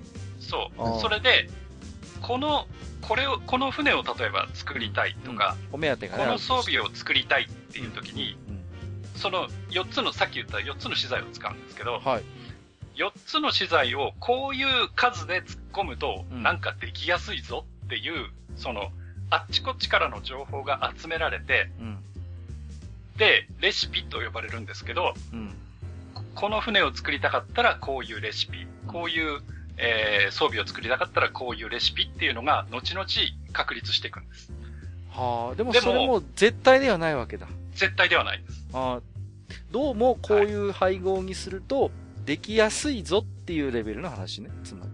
そうです。だから、さっきの三式弾にしても、じゃあ三式弾が必要だから三式弾を作りましょうって言って、うんうんじゃあ交渉に行って、こう、三式弾のレシピはこうだから、うん、これだ、これこれこれだけの資材を突っ込めばできるよねっていうものではない。できやすいって聞いてんだけど、なかなかできねえな、おいっていうこともあるわけだ。そう。で、そこで何回も何回も思考を重ねないといけないので、そこでどんどん資材が減っていくんですよ。焦りますよね。あもうどんどん資源が減って、ああ、もう全然足りないっていうことになってしまうから。で、ね、資源がなくなれば当然出撃もできないから。ね、そうするとまたしこしこ貯める作業に戻らないといけないと。そうです。うん、それはなかなか大変だぞ。うん。そうか。で、それでなんですけれども、あの、実はそれでしこしこ、あの、資源を貯めてる間に、ボスのゲージを削っていた場合、ガリガリ回復されてしまうんですね。じゃあ、下手すりゃいつまで経ってもこう、クリアできないじゃないですか。はい、そうです。そうです。そうですって。いや、だから、そう、だから言ったように、ストレス耐性を試されたイベントって。で、しかもただそれだけではないんですよ。はあ、で、あの、今まで、えっ、ー、と、全く、その、使われ、まあ、一般的に言うと使われてこなかったっていう、混合型と言われる、あの、高速戦艦がいるんですけれども、うん、それがですね、えっ、ー、と、ルートを短縮する、あの、一番短くボスにたどり着くためのルートとして、2隻以上入れると最短になるぞってことが分かったんですね。攻略情報として。ああ、それも当初から明らかになってたわけではないんですか？なないです。で、あの、もともとこの、あの、アイアンボトムサウンドっていうののチーズベースになっていた、あの、作戦があって、そこで混合型が使われていたっていうことが、えー、まあ、それは、あの、歴オタなんかでは分かっていたので、うん、こういうことがあるんじゃないかって言われて試行錯誤の結果、やっぱ混合型入れておくと大丈夫みたいだ、ということだったんですけども、その頃の、ね、一般的なあの戦艦の枠って、あの、長門と陸奥っていうのが強くて、うんうん、もしくは大和だったんですよ。なかなか今後を入れる余裕がないというか、そういう。入れる余裕がないというか、まあ、育ててないんですよね。戦艦ってやっぱ、あの、大飯ぐらいなんで、資源をレベルアップに連れていくにしても、やっぱり、資源に多くかかってしまうので、そうそう今までほとんどの提督が育ててなかったんですよね。そんなにね、気軽に連れ出せるようなやつではないってことですよね。はい、なかったんで。うん、でそうなるとですね、やっぱりレベルって大事なので、うん、何のかんの言っても。はい、その連成もしなく、あの、レベルを上げなくちゃならないっていうのを、急遽上げなきゃいけなかったりとかですね、うん、非常にこう二重三重に手間のかかるイベントだったんですね。うん、なるほどね。はいはいはい。はい。うん、そうか。あのー、同じ戦艦の中でも、うん、あの、混合型、特に混合って、うん。めちゃくちゃ古い船なんですよね。まあ、回収は何何度も受けてるん。はいはいはいはい。で、旧型なんですよ、船としては。あれでしょ？紅茶が好きな子でしょ？混合で。そうです、そうです。はいはい。はい。で、えー、それに比べて、例えば、当時、その、えー、実装されていた長門とか陸奥っていうのは、うん、当時の日本海軍の機関を務めたような船なので、うん、もう、やっぱりスペックが新しい分強いですよね。現役感があるというか。うん、そうそうそう。うん、ヤマトを除けば。はい。だから、うん、戦艦を使うとなれば、うん、まあ、や、まあ、陸奥とか、長門だよねっていうのが一般的で、混合型はやっぱ物好きが使ってるっていう。なるほどね。感じだったのかな。ああ。ところが、にわかにこのイベントにおいて脚光を浴びることになると。そうです。ことですね。脚光を浴びることになって、実はこの艦隊コレクションは戦艦を運用、戦艦や空母を運用するゲームではなく、艦隊全体を鍛えていないとダメなゲームだっていうことがここで明らかになってしまったんですね。なるほどね。うん。一部の、いわゆる強キャラというか、そういう強いユニットだけを育てていればどうにかなるという類のものではなくて、こう、まんべんなくね、どんな、かん、まあ、カンムスでもどうやら、あの、役割があるぞと。役割が、どんな局面にも対応できるような艦隊運用が必要になるゲームじゃないかというようながここで明らかになるんですけども、うん、その代償としてですね、非常にこう強いストレスをこう植え付けられるという。あの、結果になってしまったわけですね。ねで、まあその証拠なんですけれども、あの、カンコロの曲って非常に名曲が多いと思ってますし、このイベント曲も、ものすごくいい曲ではあるんですけれども、めっちゃかっこいいよね。めっちゃかっこいいんですよ。あの、ぜひあの、あの聞いたことない方は聞いてみてください。あの、えっ、ー、と、曲名はですね、決戦、えっ、ー、と、鉄族海峡を抜けてっていうような、あの、イベント名と同じ曲名なので、聞いてみてください。はい、ただし、はい、えっ、ー、と、提督たちにはこちらの方が、えっ、と、通称として名が通っています。聞く脱、脱毛剤と言われています。聞く脱毛剤。はい。まあ、それだけストレスフルな、まあ、イベントでもあったということなわけですね。はい、だったんですね。で、うん、ここの、えっ、と、まあ、最終突破報酬は、えー、ヤマトの姉妹艦である武蔵であり、はいはいはい。はい。で、これによってですね、や、やっぱり艦これこれで終わるんじゃないか、みたいな。もうだって、ヤマトでね、が来て、で、武蔵が出たらもう、まあ、言っちゃ悪いですけど、目玉と言えるような戦艦はもう、ほぼ出たなというか。ないですね。うん。あれでしょ？この時点で、うんうん、あの、もう、帝国海軍の戦艦は全部出尽くしてしまったので。うん。武蔵ってちょっと目のきつい単発の子ですよね、確か。はいはい。うん。銀髪かなんかのね。うん。銀髪の子ですね。はい。うん。だからよくこの、ね、この頃だと思います。ヤマトと武蔵がピンナップ飾るような、うん、あの雑誌が出たり、コンプテイクもそんな表紙があった気がするんですけどね。うん、うん、注目されてましたよね。うん、はい。で、あの、まあ、悪夢の最終章としてですね、実はこのイベントの、えっ、ー、と、中盤にかかってなんですけれども、うん、あの、軽巡洋艦のヤハギっていうホロの、あの、軽巡洋艦がドロップとして追加されてですね、はい、あの、クリアしたにもかかわらず、再度その海域に行って、ラ、ボスを倒して、ドロップで出ることを挑まなくちゃならないという。終わった終わった、やれやれ、やれやれと思ったら、なんか追加されて、おお、また行かなきゃいけねえのかよっていうことになっちゃったと。嘘だろうっていうようなことで、えっ、ー、と、この秋イベントは、あの、絶叫のまま終わることになります。はい、わかりました。じゃあ、2013年の、えー、最後を飾る冬イベ行ってみましょうか。はい、えー、これですね、えっ、ー、と、冬イベント、迎撃霧の艦隊になります。えー、これはですね、あのテレビアニメ、えっ、ー、と、青木羽羽のアルペジオ、アルスノバとのコラボのプチイベントになります。はい。知ってますえっ、ー、と、まあ、このイベントを語る前にね、一つ語らなきゃいけない要素があるんですけれども、はい。えっ、と、大型建造というものが追加されました。大型建造はい。えっ、ー、と、これは通常の建造ではなく、大型艦のみを使、あの、建造できるというようなカテゴライズになっていて、はい。あと、過去のイベントで、ヤマトや武蔵を取り逃した邸宅にも、これによって建造ができるようになっているよかったじゃないですか。はい。というようなシステムになってます。で、えっ、ー、と、大型建造の追加で一応目玉となるのが、えっ、ー、と、装甲空母大砲というのも実装されて、うん、えっ、ー、と、秋と夏をしっかり突破した提督も大型建造に着手することに意味がありますよというようなことを、ができました。ただしですね、あの、この大型建造ですね、通常の建造と比べてですね、あの、10倍以上資源を使うので、うん、あの、あっという間に資源がなくなります。そうそう簡単に手を出せる代物ではないということです、ね。出せる代物ではないですけども、えっ、ー、と、ブラウザーゲーとかガチャをやったことある人間はわかると思うんですけども、自身を止められない帝徳たちは資源がなくなるまで回しました。だってさ、さっきマスターも言ってたけどさ、必ずしもじゃあこれやったからって言って、お目当てのヤマトや武蔵が出るとは限らないんでしょだって。はい、出ません。厳しいね。なんかまた、ガチャとは違う何か厳しさを僕は今感じていますよ。そうか。はい。うん。で、えっ、ー、とですね、これ、あの、このイベントに関してなんですけども、あの、テレビアニメ、あの、青木春のアルペジオですね。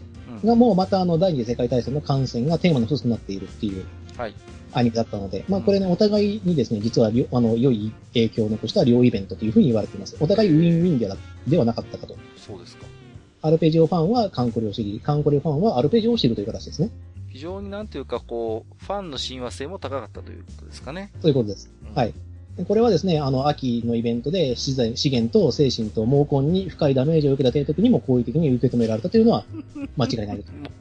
毛根って、ああ、まあ、じゃあ非常にシナリオ自体も面白いものだったし、まあ、はい、あのー、秋イベほど、こう、プレッシャーにさらされることもそこまではなかったかなというところです、ね、はい、もちろんそうですね。うん、まあ、あの、難易度が実はそんなに高くなかったというのも大きなポイントでして、そうですか。このイベントは。で、あの、イベント中のみ、あの、アルペジオのキャラであるイオナ、高尾、春菜が味方になり、味方になってくるとですね、その、めちゃくちゃ、はちゃめちゃなスペックでですね、うん、あの、イベントではなく、あの、今まで攻略できないような通常艦隊で足踏みしていた提督たちを、うん、あの、大いに助けてくれる。いうようなことだったんですね。はい。なので、あの、このイオナを通してイオナ神というふうに言われていて、今でも赤目立てられています。大変お世話になった方も多いであろうと。そうです。帰ってきてくれっていう方は結構多くいるのではないでしょうか。まあ、で、あの、このイベント限定なんですけれども、あの、敵味方のアルペジオ艦がですね、あの、ランダムで唯一できるその全体攻撃をするんですね。はい。あの、ビームで一斉するんですけど、ビーって。で、その時にですね、あの、セリフを言うんですけども、あの、アルペジオキャラの固有ネームを持った敵味方はですね、あの、攻撃時、被弾時ともにセリフを言うのですね、かぶせ合うんですね、セリフを。ほう。戦闘中に。ああ、じゃあ。うるさいんです。結構賑やかな感じで。はい。うるさいです。なるほど。本当に、まあ、本当にお祭りのようなイベントだったんですけども、これ、ね、ぜひね、あの、もし、あの、動画で見たいという方は、あの、うるさいのを覚悟で見てみてください。非常にマヤがうるさいです。まあ、はい。でもビームで投げ払うような、こう、全体攻撃ができるわけですね。できます、できます。きっとね。できるし、やられるし。あ、敵もやってくるわけだ。なるほど。やってきます。じゃあ、ね、榊原よしこさんの声で、何払えとかね、言ってくれれば非常に私としては嬉しいんですけれども。あ残念ながらね、ゆかなさんなんですよね、ラスボスって。クシャナさんではないんですね。はい。クシャナさんではないですね、残念ながら。失礼しました。はい。それは、あの、それをやってくれたのは、あの、アニメ版カンコレのナレーションです。あ、え、榊原さん出てるの？出てます。ナレーションで出てます。へえ、そうなんだ。いや、ちゃんと確認してませんでした。失礼しました。はい。で、あの、最終突破報酬はですね、イオナに一眼で、このイオナっていうのは、あの、E401 が、えっ、ー、と、ベースになってますので、うん、こちらの方の観光イベントの報酬も E401。うん、なるほど。その辺はちょっと引っ掛けてるわけだ。えー、で、まあ、これはもう本当に幸せに終わりました。でもう、あの、これ今までのそのレアドロップって言われているような、ドロップでしか手に入れられなかったようなカンムスたちも、このマップには結構豊富に配置されていてですね、やるだ、やればやるだけ、まあ美味しいみたいな。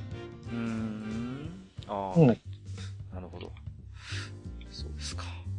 はい。で、あの、次の年のイベントに行きたいところなんですが、はい。ここでですね、うん、非常に大きな問題が発生します。はい。えっ、ー、と、このイベントと次のイベント、まあ、この冬イベとこの春イベの間にですね、うん、えっ、ー、と、結婚カッコ仮が実装されます。これ、そう、いや、これね、しょっちゅうつぶやく人がいるのよ。はい、あの、僕の知り合いでも。はい結婚過去仮しましたってさ、ものすごい重婚してる人を僕一人知ってるんですけど、これ、はい、何のイベントなのこれ何なのこれ、結婚過去これは、これはですね、あの、レベル99になったカンムスに、ゆあの、能力解放の指輪を渡すことで、レベル上限を上げることができるっていう、ね、あ、レベルギャップを、そうか、解除できるのね。はい。えー、この当時は150まで、現在は165まで上げることができます。そうですか。あ、そういうイベントなのね。いや、はい。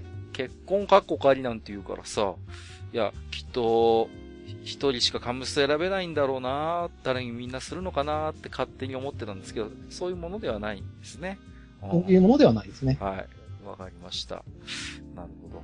これってあれですか、なんかすると、何かこう、はい、セリフが変わったりとか、ビジュアルが変わったりとか何かあるんですか？そういう。あ、もちろんあります。あの、ゲーム的な恩恵もあります。えっ、ー、と、まず HP が増えます。はい。マックス HP が増えます。うん、で、えっ、ー、と、ステータスで、にある、運っていうステータスがあるんですけども、うん、まあ、ラックですよね。はい。が、えっ、ー、と、ランダムで3から6上がります。うん。これはおまけみたいなもんなんですけど。うん。で、そして、えっ、ー、と、結婚カッコ仮を済ませたカンムスというのは、えっ、と、なぜかは知りませんけれども、えっ、と、資材の消費が15%抑えられます。ああ、メリットが大きいですね。はい。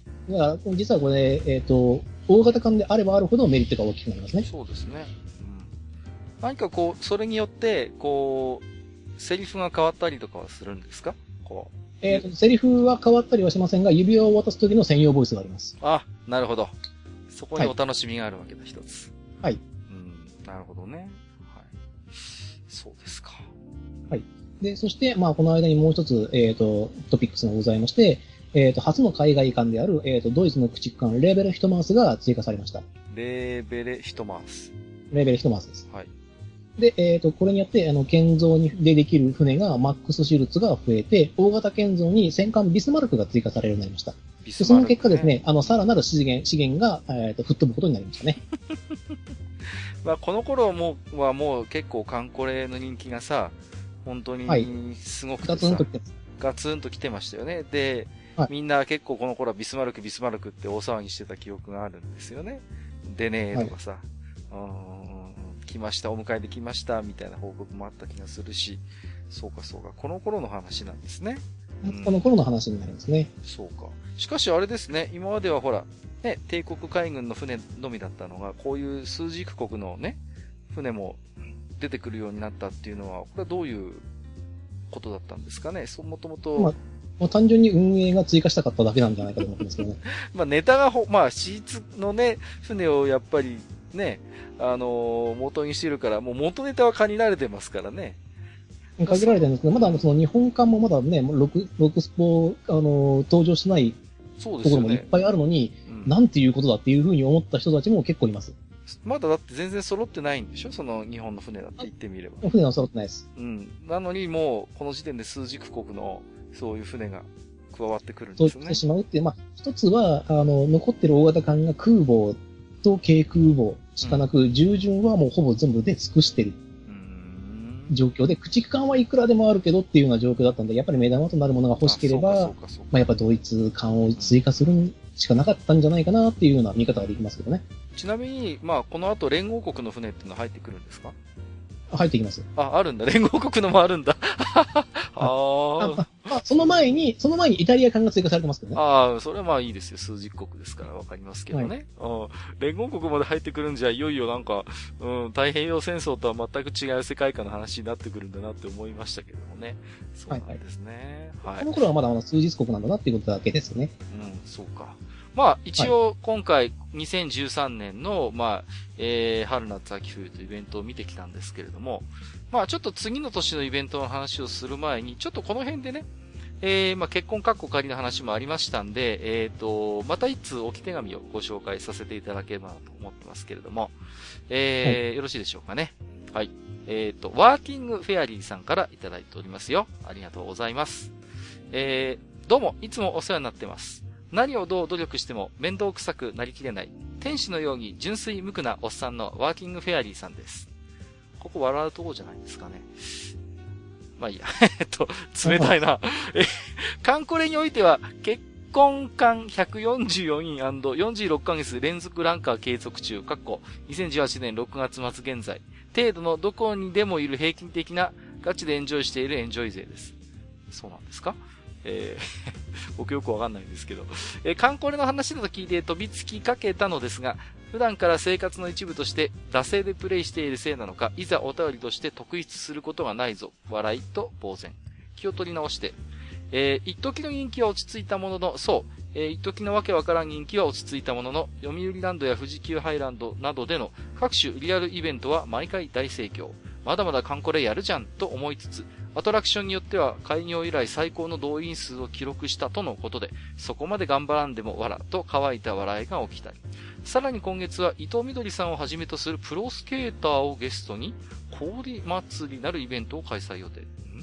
以前から時折クラシックコンサートを開催されてましたし、今後もそういった芸術分野とのコラボはあるのだろうと思われてましたが、フィギュアスケートとのコラボは予想外。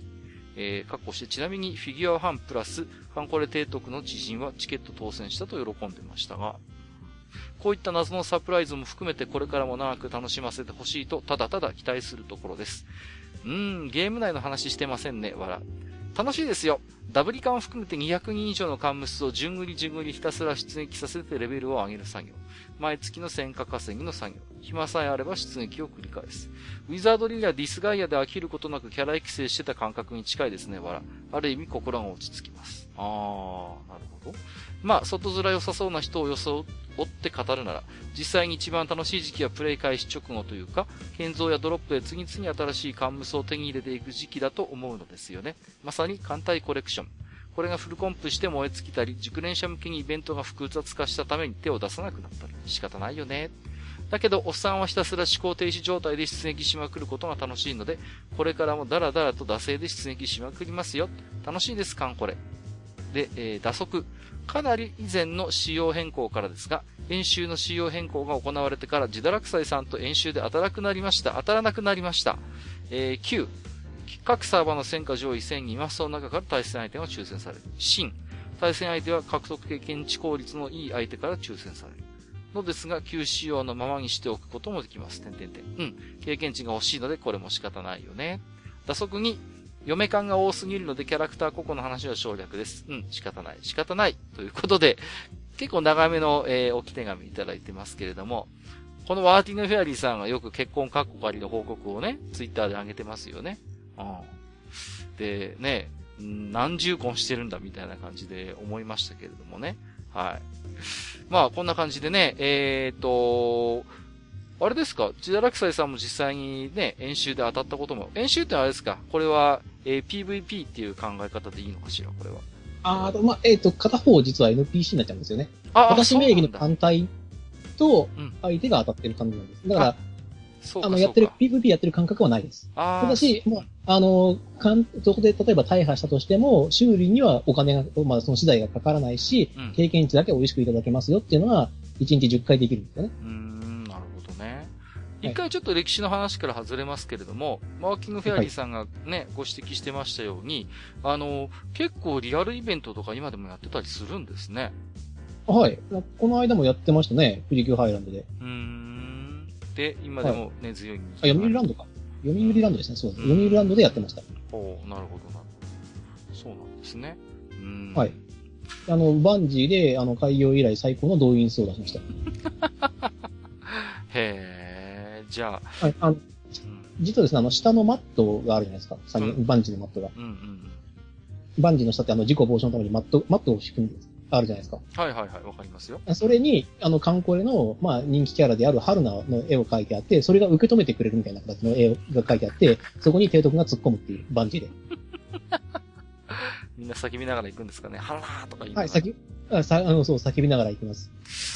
叫びながら落ちた提督はいっぱいいっぱいいましたし、それのネタで、もうツイッターで上げてる方たちもいっぱいいました。元気だなって思いながら。なるほどね。そうか。はい。根強いがありますな。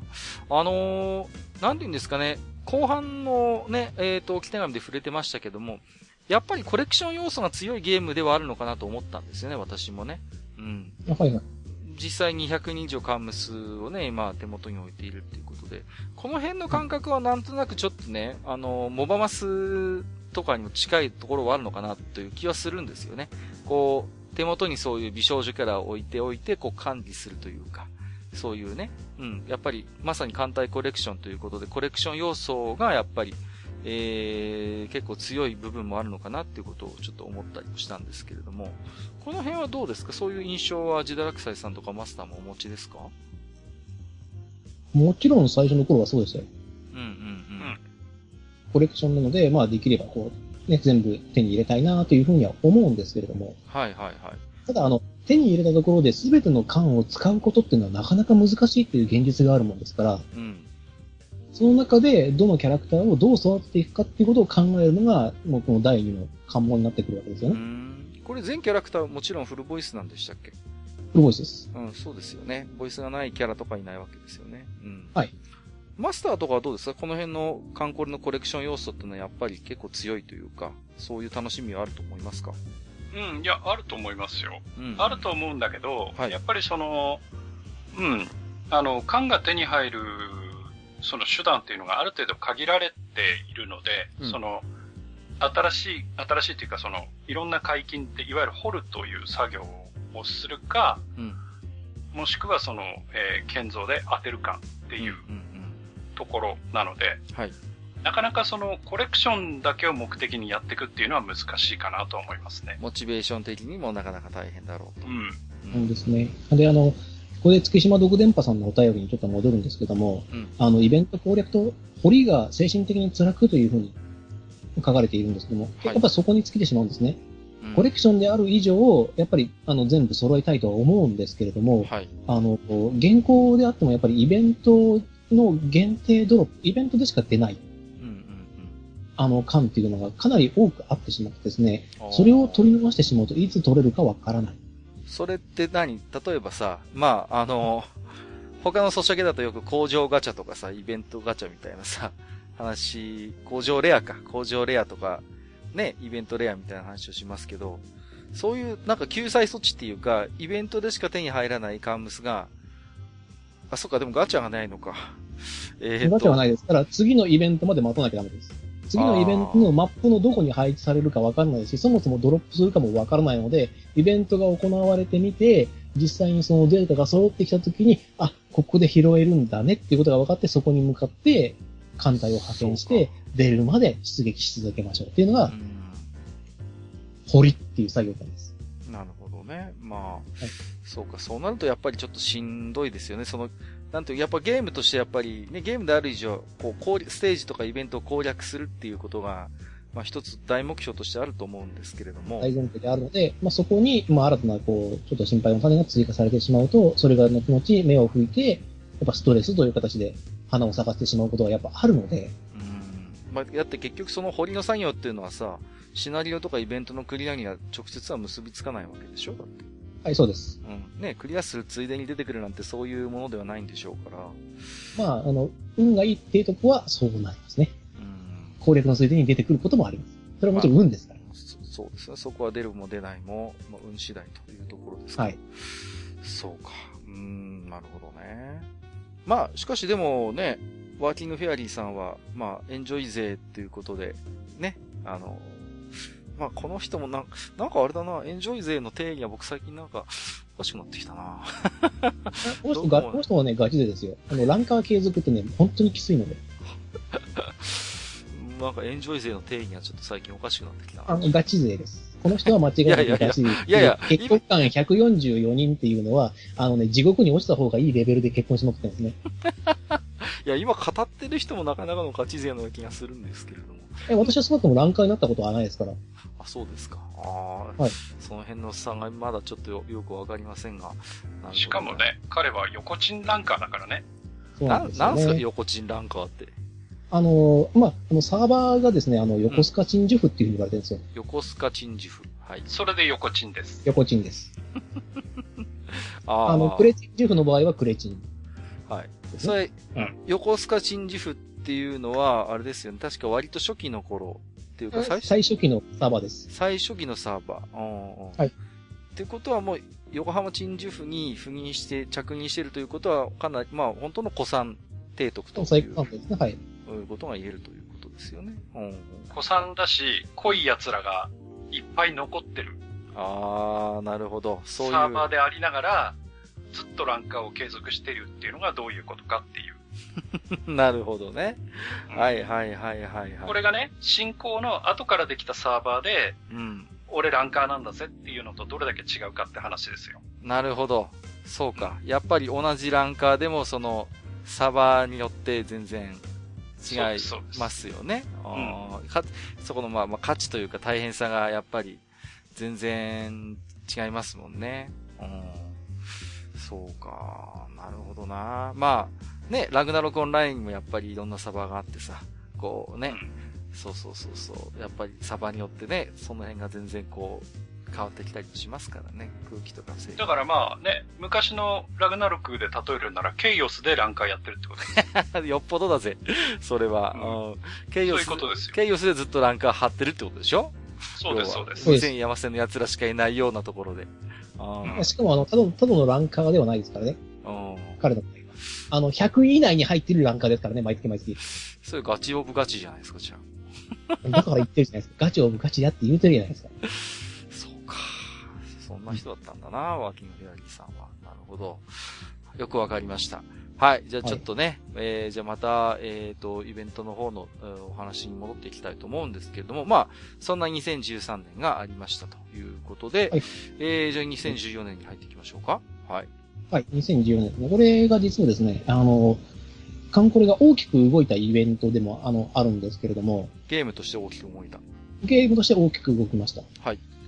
はい。で、あの、まず一番最初に言いたいのはですね、あの、ゲーム、戦闘時のね、ゲームスピードが上がってですね、すごいテンポが良くなったんですね。あ、非常にサクサク。サクサク。動けるようになった。あの、今のカンコレに慣れてる最初にすると、昔の仕様ってかなり遅いんですね。あ、もっさりしあ、してるんですね。じゃあ昔の動画とか見ると、随分じゃあもっさりしてるなと思うかもしれませんね。もっさりしてるなと思うと思います。で、あのー、ここでですね、えっ、ー、と、一つの革新的なことが起こるんですけれども、はい、えっ、ー、と、弾着観測射撃の実装というのがあるんですね。何ですって？ん？ん？弾着観測射撃です。弾着観測射撃。はい。はい。うん、えー、っていうのが、えっ、ー、と、実装さ、システム的に実装されて、えっ、ー、と、カンムスたちが装備しているてあの装備のテンプレというのが大幅に変更されたっていうことなんですね。うん。はい。うん。で、これまでのあの、戦艦の装備っていうのはですね、あの、手法を4問積めばいいんだよっていう。で攻撃力がそれだけ上がるから、それが正義なんだよっていうのは別に冗談でも何でもなくそれが主流でした。はい。ですが、えー、ここからはですね、あの、手法を2問積んだ後に水上偵察機を1個積んで、鉄鋼弾を1個積みましょう。このスタイルが、えっ、ー、と、今の今までずっと続いているテンプレの装備になります。それがここの時点で固まったというか。そうです。うん、これが、あの、なぜ必要だったかというと、こちらの方がダメージは出るし、命中率高いんですね。うん。はい。で、あの、これの、あの、弾着観測射撃っていうのを行うために必要な条件っていうので、その戦闘内での航空機、あ、まあ、制空を取っておくことが大事になる。うん。っていうのが必要条件だったんです。うん、うん、うん。だからこそ、えっ、ー、と、空母たちに、あの、戦闘機を多く乗っけて、あの、敵の戦闘機を落として、まあ、そその海域での制空権を取ることによって弾着射撃ができるようになりますよということなので、実はあの空母の方の装備編成も、えっ、ー、と、戦闘機を多く積むように変わっていくことになります。僕はあんま詳しくないんですけど、よく動画とかでこう快適した時に最初にブーンって飛んできますよね、なんかね、こう。はいはい。あれは偵察機ですね。あ、あれは偵察機なんですか？ブーンって一番先偵察で、あの、直接しました。敵を発見しました。それによって命中率が上がりますっていうような表示が出ます。でその後に、えっと、空母、まあ、戦闘機がバーってで、あの、戦闘機がバーって出てきて、うん、あの、相手の戦闘機とぶつかり合って、その結果が出るようになるっていうのは航空戦ですね。そうかそうか。あのですね、うん、あの、弾着観測射撃っていうのは、はい。大砲撃つじゃないですか。はい。で、まず一発撃つじゃないですか。うん。で、それが、まあ敵に当たるか外れるかはともかくとして、まあ弾がドーンとつくじゃないですか、向こうに。はいはいはい。で、それを上から偵察機で見てるんですよ。ほう。で、見てて、うん、どんだけずれて、その、的に対してどんだけずれてるよっていうのを、その、えー、偵察機から船に伝えるわけですよ。ああ、なるほど。はいはいはい、はい、そうすると、2発目っていうのは命中率上がるじゃないですか。うん、精度が上がりますよね。うん、上がるじゃないですか。うん、それをそのシステムの中に取り込んでて、その、そ。えー、かえー、偵察機を積むと、弾着観測射撃っていうのができて、それが出ると命中率が上がるんですよ。あ、そういう形でシステムに反映してるわけですね、このゲームでは。はい、ただ、ただ、偵察機が飛ぶっていうことは、うん、制空権を取ってないと飛ばせないじゃないですか。そうですよね。だって偵察機自体にはそんなに戦闘能力があるわけじゃないから。うん。で、周り囲まれちゃったら終わりじゃないですか。終わりですよね。落とされておしまい、うん、だから、制空権を取らなきゃいけないということで、うん、その出撃する船にもたくさんその戦闘機を積んで、それを飛ばして、制空権をまず取るってことが重要になってくるんです。そうか。順番としてはそういうことですね。はいはいはいはい。はい。なるほどね。で、きちんと制空権を抑えて、はいまあ、比較的安全に偵察機を飛ばせるような状態になって初めて可能になるということですね。その通り。はい。はい。わかりました。で、まあ、その時のために、まあ、相対的になんですけども、戦艦とか弾着観測射撃ができる従順用艦などが、えー、実はあの、ダメージと命中率ともに上がってですね、うん、あの、ここから先ちょっと艦隊コレクションですね、あの、巨艦巨砲主義にこう、染まっていくわけなんですね。時代に逆行する形になりまして。なんか史実みたいな話ですけど。で、えっ、ー、と、まあこれ、実はあの空母のね、破壊力が極端に劣っているわけではないんですが、はい、あの、戦艦以上にですね、ダメージの振れ幅が非常に大きい上に、命中率にすごく難があったんですね。空母に？はい。あの、当たるかどうかわからない上に、うん、あの、ダメージの幅が、あの、非常に大きかったもので、はい。あの、戦力として数えづらいという。はい。だから、であれば、ちゃんと戦闘機を積んで、おまけに攻撃してくれればいいよメインのこう火力は戦艦たちに任せてくださいねっていうのが、うん、あの、今回のこの弾着観測サイトの実装によって、あの、空母の装備テンプルまで変わってきたっていうことなんですよね。ああ、やっと分かってきた。うん、なるほどね。でもそれってすごいこう、艦船の、あのーうん、カテゴリーごとの役割分担がよりはっきりしてきたというかね。はい、はっきりしてきました。うん、なんか空母の役割もなんかより空母らしくなったという感じはしますよね。はい。うん。まあ、それもまたね、あの、システムが変わっていくことによって変わっていくんですけれども、はい。で、あのこのイベント中に、はい、あの、イベント方針の一つであった、烈風海という戦闘機が、まあ、強い戦闘機があるんですけども、烈風ね。これは、はい、えっと、空母加賀に搭載されて、うん、えっと、長い間、あの、艦隊の防空を加賀さんが担うことになります。加賀って非常に人気があるカンムスですよね。はい。うん。なんで、あの、愛されるっていうのにも、まあ、そのキャラクター云々もあるんですけれども、うん、とにかく加賀が頼りになるんです。なるほど。はい、頼れるんです。頼れる、ゲーム的にも非常に頼れるし、まあ、ビジュアルも人気があるという、ビジュアルや性格なんかにも非常にこう魅力的なものを感じる人が多かったということですよね。なるほどね。よく、加賀さんはこう、ね、ツイッター周りのイラストでも登場しますよね。交換これなんか見てるとね。うん、いや、薄い本でも人気じゃないですか？人気ありますよね。薄い本でもあります、あります。ねえ、あの、なんでしょうね。こう、あの、確かね、イラストは芝生さんでしたっけ？これ確か手はい、芝生さんですね。はい。芝生さん。芝生さんのこう、なんとも言えない味がある、こうね、キャラクターですし、うんうんうん。そういうことなんですね。うん、そうか。まあ、香川なんとなくこう、魅力のあるアイコンをしてるなというのはなんとなく思いましたけど、それは決してビジュアルだけではなくて、そういうゲーム的にも大変お世話に。ゲーム的な実力も十分に有していて、うん、もう本当に頼りになる。なるほどね。うん。ですね。そういうことですね。あの、このイベントのまあトピックスがまだ2つほど残っているんですけども、はいはい。あの、作敵という、あの、えっ、ー、と、ステータスが非常に重要になりまして、うん。あの、索敵値というのの艦隊の合計が出るんですけれども、はい、それを一定値超えないと、ボスにたどり着けないようになったんですね、このイベントから。つまり、索敵値が、まあ、索敵がろくにできないようなやつは、ボスを発見できないよというようなシステムが、まあ、史実通りにこう、追加されるようになってしまったんですね。そもそもたどり着けないぞと。たどり着けない、見つけられないよっていう。うんうんうん。ボス見つけられないよ、だから、だから帰りなって言って、うん、あの、ボスマスか、今回、おしのきマスじゃなくて、何もいなかったマスっていうのがあって、強制的にそこで返されたんですよ。ああ、もう空振りってことがあるわけだ。空振りになっちゃうんですね。そういうことが起こり得るようになったのが、この、イベントの特徴ですね。あと、あの、明石っていう修理官がいるんですけれども。明石、はい。はい。あの、これまでは、あの、交渉とかですね、修理ドックなんか入れてくる NPC のグラをしてた彼女がですね、実際に実装されまして、船として。ほう。えっ、ー、と、この明石を機関に据えて、勝敗以下の艦隊を放置しておくとですね、徐々に修理してくれるという非常にありがたいリジネ効果を持った艦がですね、追加されまして。リジネ効果、わかりやすい。なるほどね。わ、かりやすく。はい、これね、非常に、だから寝る前とかに、ちょっと勝敗以下の壊れたこの細かい偽造と艦とかを、うん、一つの艦隊にまとめて寝て起きると治ってると。ありがたいね。ありがたい。非常にありがたい、こうね、艦が追加されました。はい。なるほど。はい。で、あの、このイベントの特徴なんですけども、実はこのイベントのラスボスはですね、うん、あの、離島世紀という、あの、ボス、陸上型のボスなんですけれども、はい、この秋イベント以来ですね、うんうん、あの、陸上型のボスだったんですけども、非常にですね、印象が薄いんですね。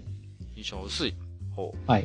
これはね、多分マスターもおそらく同印象だと思うんですけども、あの、実はですね、この、あ、あの、前年のですね、この秋イベントのボスであったこの戦艦世紀っていうのはですね、あの、ボスのこの変遷の中に混じってまして、うん、あの、この子硬いんですよ、戦艦世紀戦艦世紀って。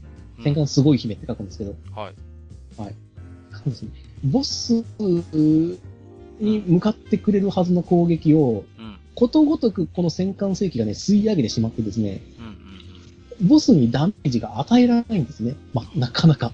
はあ。はい。で、このね、吸い込み具合から、えっ、ー、と、通称ダイソンと呼ばれることになりました。ダイソン。はい。はいはいはいはい。ああ、なるほどね。はい。吸引力の変わらない、ただ一つのダイソンでございます。ああ。はい。このダイソンはですね、あの、イベントごとにこう、出てきてですね、この子がボスだったら問題ないんですよ。うん。この子の後ろにボスがいて、そのボス倒さなきゃなんないのに、要するにこのディフェンダーがですね、硬すぎてですね、ああ。なかなか突破できなくてですね、なるほどね。非常にこう長い間この提督たちを苦しめることになります。はいはいはいはい。そうですか。うん、なるほど、ね。で、あの、そもそも、カンコレの戦闘って敵のドイツを狙えってできないってさっきも言ったんですけど。うん、選択ができないそうですね。できないんですよ。うん、で、なぜか、その、まあ、ダイソンと言われる、戦艦世紀には、なぜかこっちの攻撃が結構行くんですよね。平石みたいな感じかしらね。そうそうそうそうだからこそのダイソンなんですけどね。な、本当はボスに当たってほしいのに、こいつの方になぜかこう当たっているような気がすると。集まっちゃってる気がすると。それで、肝心のボスがさっぱり沈められない、落とせないと。そうそう落とせない、削れもしないっていう。うん、でも、この頃はあのゲージ回復がもう廃止されてますので、ボスに当たりさえすれば、マップ攻略は徐々に進んでいるんですよ。要は一発でも当たれば進展はするわけですもんね。進展はする。あ、この出撃に意味はあったなって言えるんですよ。ところが、せっかくボスにたどり着いても、ダイソンにばっかり攻撃が当たって、ボスにかすりもしないで終わってしまったとなると、もう、もう疲労感をたるや、なかなか大、なかなかのものであったっていう。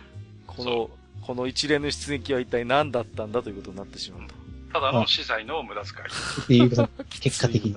きついわ。なるほどね。あ、よくわかりました。はい、はいで、あの、この、今回の、あの、最、あの、海域最終、あの、最終海域突破報酬はですね、軽巡洋艦佐川となっておりまして、さすがにもうこれ大駒がなくなってしまったので、ここからの報酬は戦略的には大きなものではなくなってしまいます。佐川川の佐川だよね。はい、佐川川の佐川です。これは無理してクリアしなくてもいいよというような形になっているのかと思うんですけども、大抵の提督は、あの、頑張って攻略していたと思います。やっぱりね、今、今まではほら、やっぱ攻略的にも非常に有用なユニットだったわけじゃないですか。ヤマトにしろ、武蔵にしろね。だけどさすがにね、大駒が本当になくなってきたから、まあ、佐川っていうのは言ってみれば、軽順ですもんね。ん？軽順軽順です。軽順ですよね。だから、はい、ね、こういうのでやっぱ本当にコレクションというかコレクション要素になってくるけど、でもやっぱりここまで頑張ってきて提督としては、やっぱり欲しいもんね。うん。欲しいですね。というわけで頑張って取るわけですよ。はいはいはい。ところがまあ、手に入れても、そんなにこう戦力的に、じゃあ、大きく前進っていうことでもまたないという、ね、ないですね。まあ、可愛いってことぐらいですね。可愛い。あ、なるほど。そうですか。ちなみに、あれですよね。その、佐川という、うん、あの、軽巡洋艦は、うん、あの、作られたのもすごく遅くって、うんうんうん、あの、ろくに戦闘をしないまま終戦を迎えて、ほう。えー、そのまま、あの、クロスロード作戦の的になったという。ああ、悲しい、そういう。結構そういう、はい。ああの、長門と共にですね。はいはいはい、はい、はい。あの、クロスロードの的にされたという。うん。まあ、その船として果たして幸せだったのか不幸せだったのかっていうような船ですね。まあ、まあ、数奇な運命を辿ったというんですかね。うん。まあ。数奇というほどの何もないまま。何もない。ああ。ないまま、その、ね、実験の的にされたっていう。戦闘艦として生まれたはずなのに。そうですよ。だってね、巡洋艦なわけだから、もちろんね、戦場で活躍することを期待されてる船じゃないですか。ところが、もう、ほぼ戦争は末期に向かっていて、で、ろくな戦果も上げられないまま終戦を迎えたわけですよね。うん。ちゅうか、シタラクさんこれ戦闘の記録もほぼないんじゃなかったっけ？えーと、確かね、空襲に来た B29 に対して射撃した記録が残ってるだけですね。佐川に関しては。だから艦隊にあったことはない、敵艦隊にも味方艦隊にもろくにあったことないです。佐川は。なるほどね。いや、はい、僕なんで佐川を覚えてるかっていうとね、うちのご先祖様で、やっぱり、これに乗って帰ってきたって人が一人いるのよね。福音戦で。福音戦代わりになってたと思うのよ。佐川って確か。で、使われたと思います。うん。でね、はい、うちのご先祖様で、やっぱり出兵した人がね、これに乗って帰ってきたっていう人が一人いて、それで僕覚えてたのよね、佐川はね。うんうん。だから、なんとなく知ってるんです。うん。僕みたいに、あの、年間に丸をね、4回か5回しか読まないような一般人ですけど、僕は。あの、どこがじゃ いやいやいや。ね、だから、そんな一般人でもなんとなく、この船だけはちょっと、はい。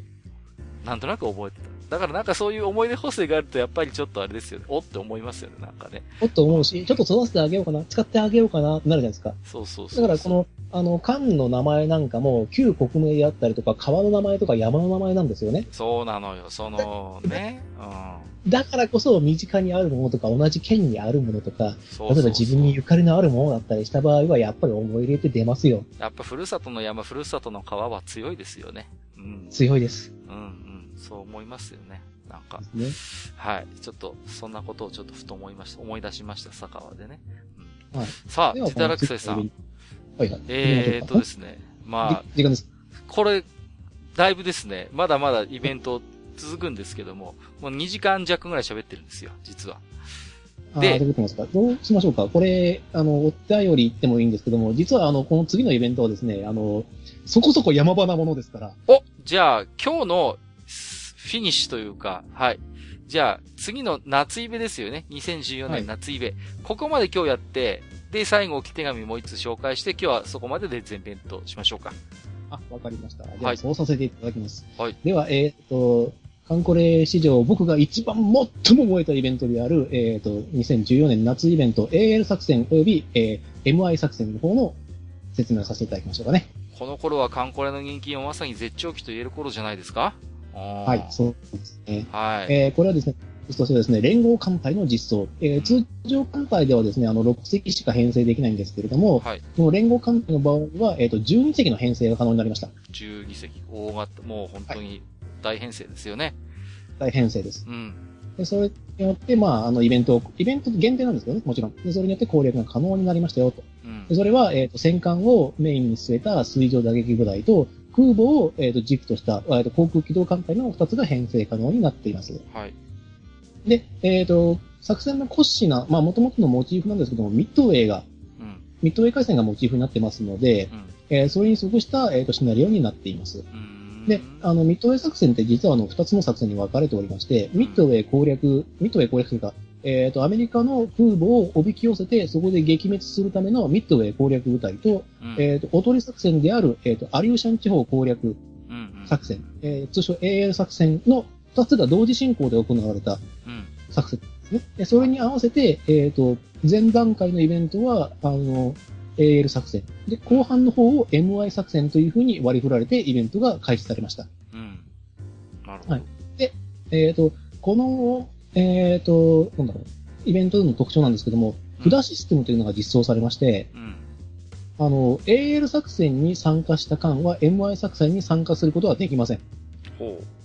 逆もまたしかりです。MI 作戦に参加した艦船は AL 作戦に参加することはできません。うん、そして、えっ、ー、と、この札がついてしまった艦っていうのは、うん、えっ、と、システム的に、あの、支援艦隊というものが攻略時に出せるんですけれども、うん、イベント攻略時に。うん、あの、一回だけ、えっ、ー、と、無償で攻撃してくれる別の艦隊を編成して、それを出しておく、出撃させておくと、ボスの時に無条件で一回だけその艦隊が攻撃してから、通常戦闘に入りますっていう支援ができるんですけれども、うん、えっと、この MI と AL の札がついてしまった艦というのは支援艦隊にも使えなくなってしまったんですね。ああ、もう完全にそこが分離されてしまうということですね。分離されてしまっている。うんというような、ちょっとき、あの、まあ、えあの、アリューシャン地方に行ったりとか、ミッドウェイ地方に行ってるんだから、当然支援はできないよねっていうような考え方のもと作られたイベントなんですね。うんはい、だからこそ、このシステムのあれにより、より広く幅広い艦隊を育てておかないと、このイベントはとてもじゃないけどクリアできなかったですね。ああ、今まで以上にそういう、まあ本当に様々な個性を持った、えー、カンムスたちをバランスよく集めてないとなかなかクリアがままならぬと。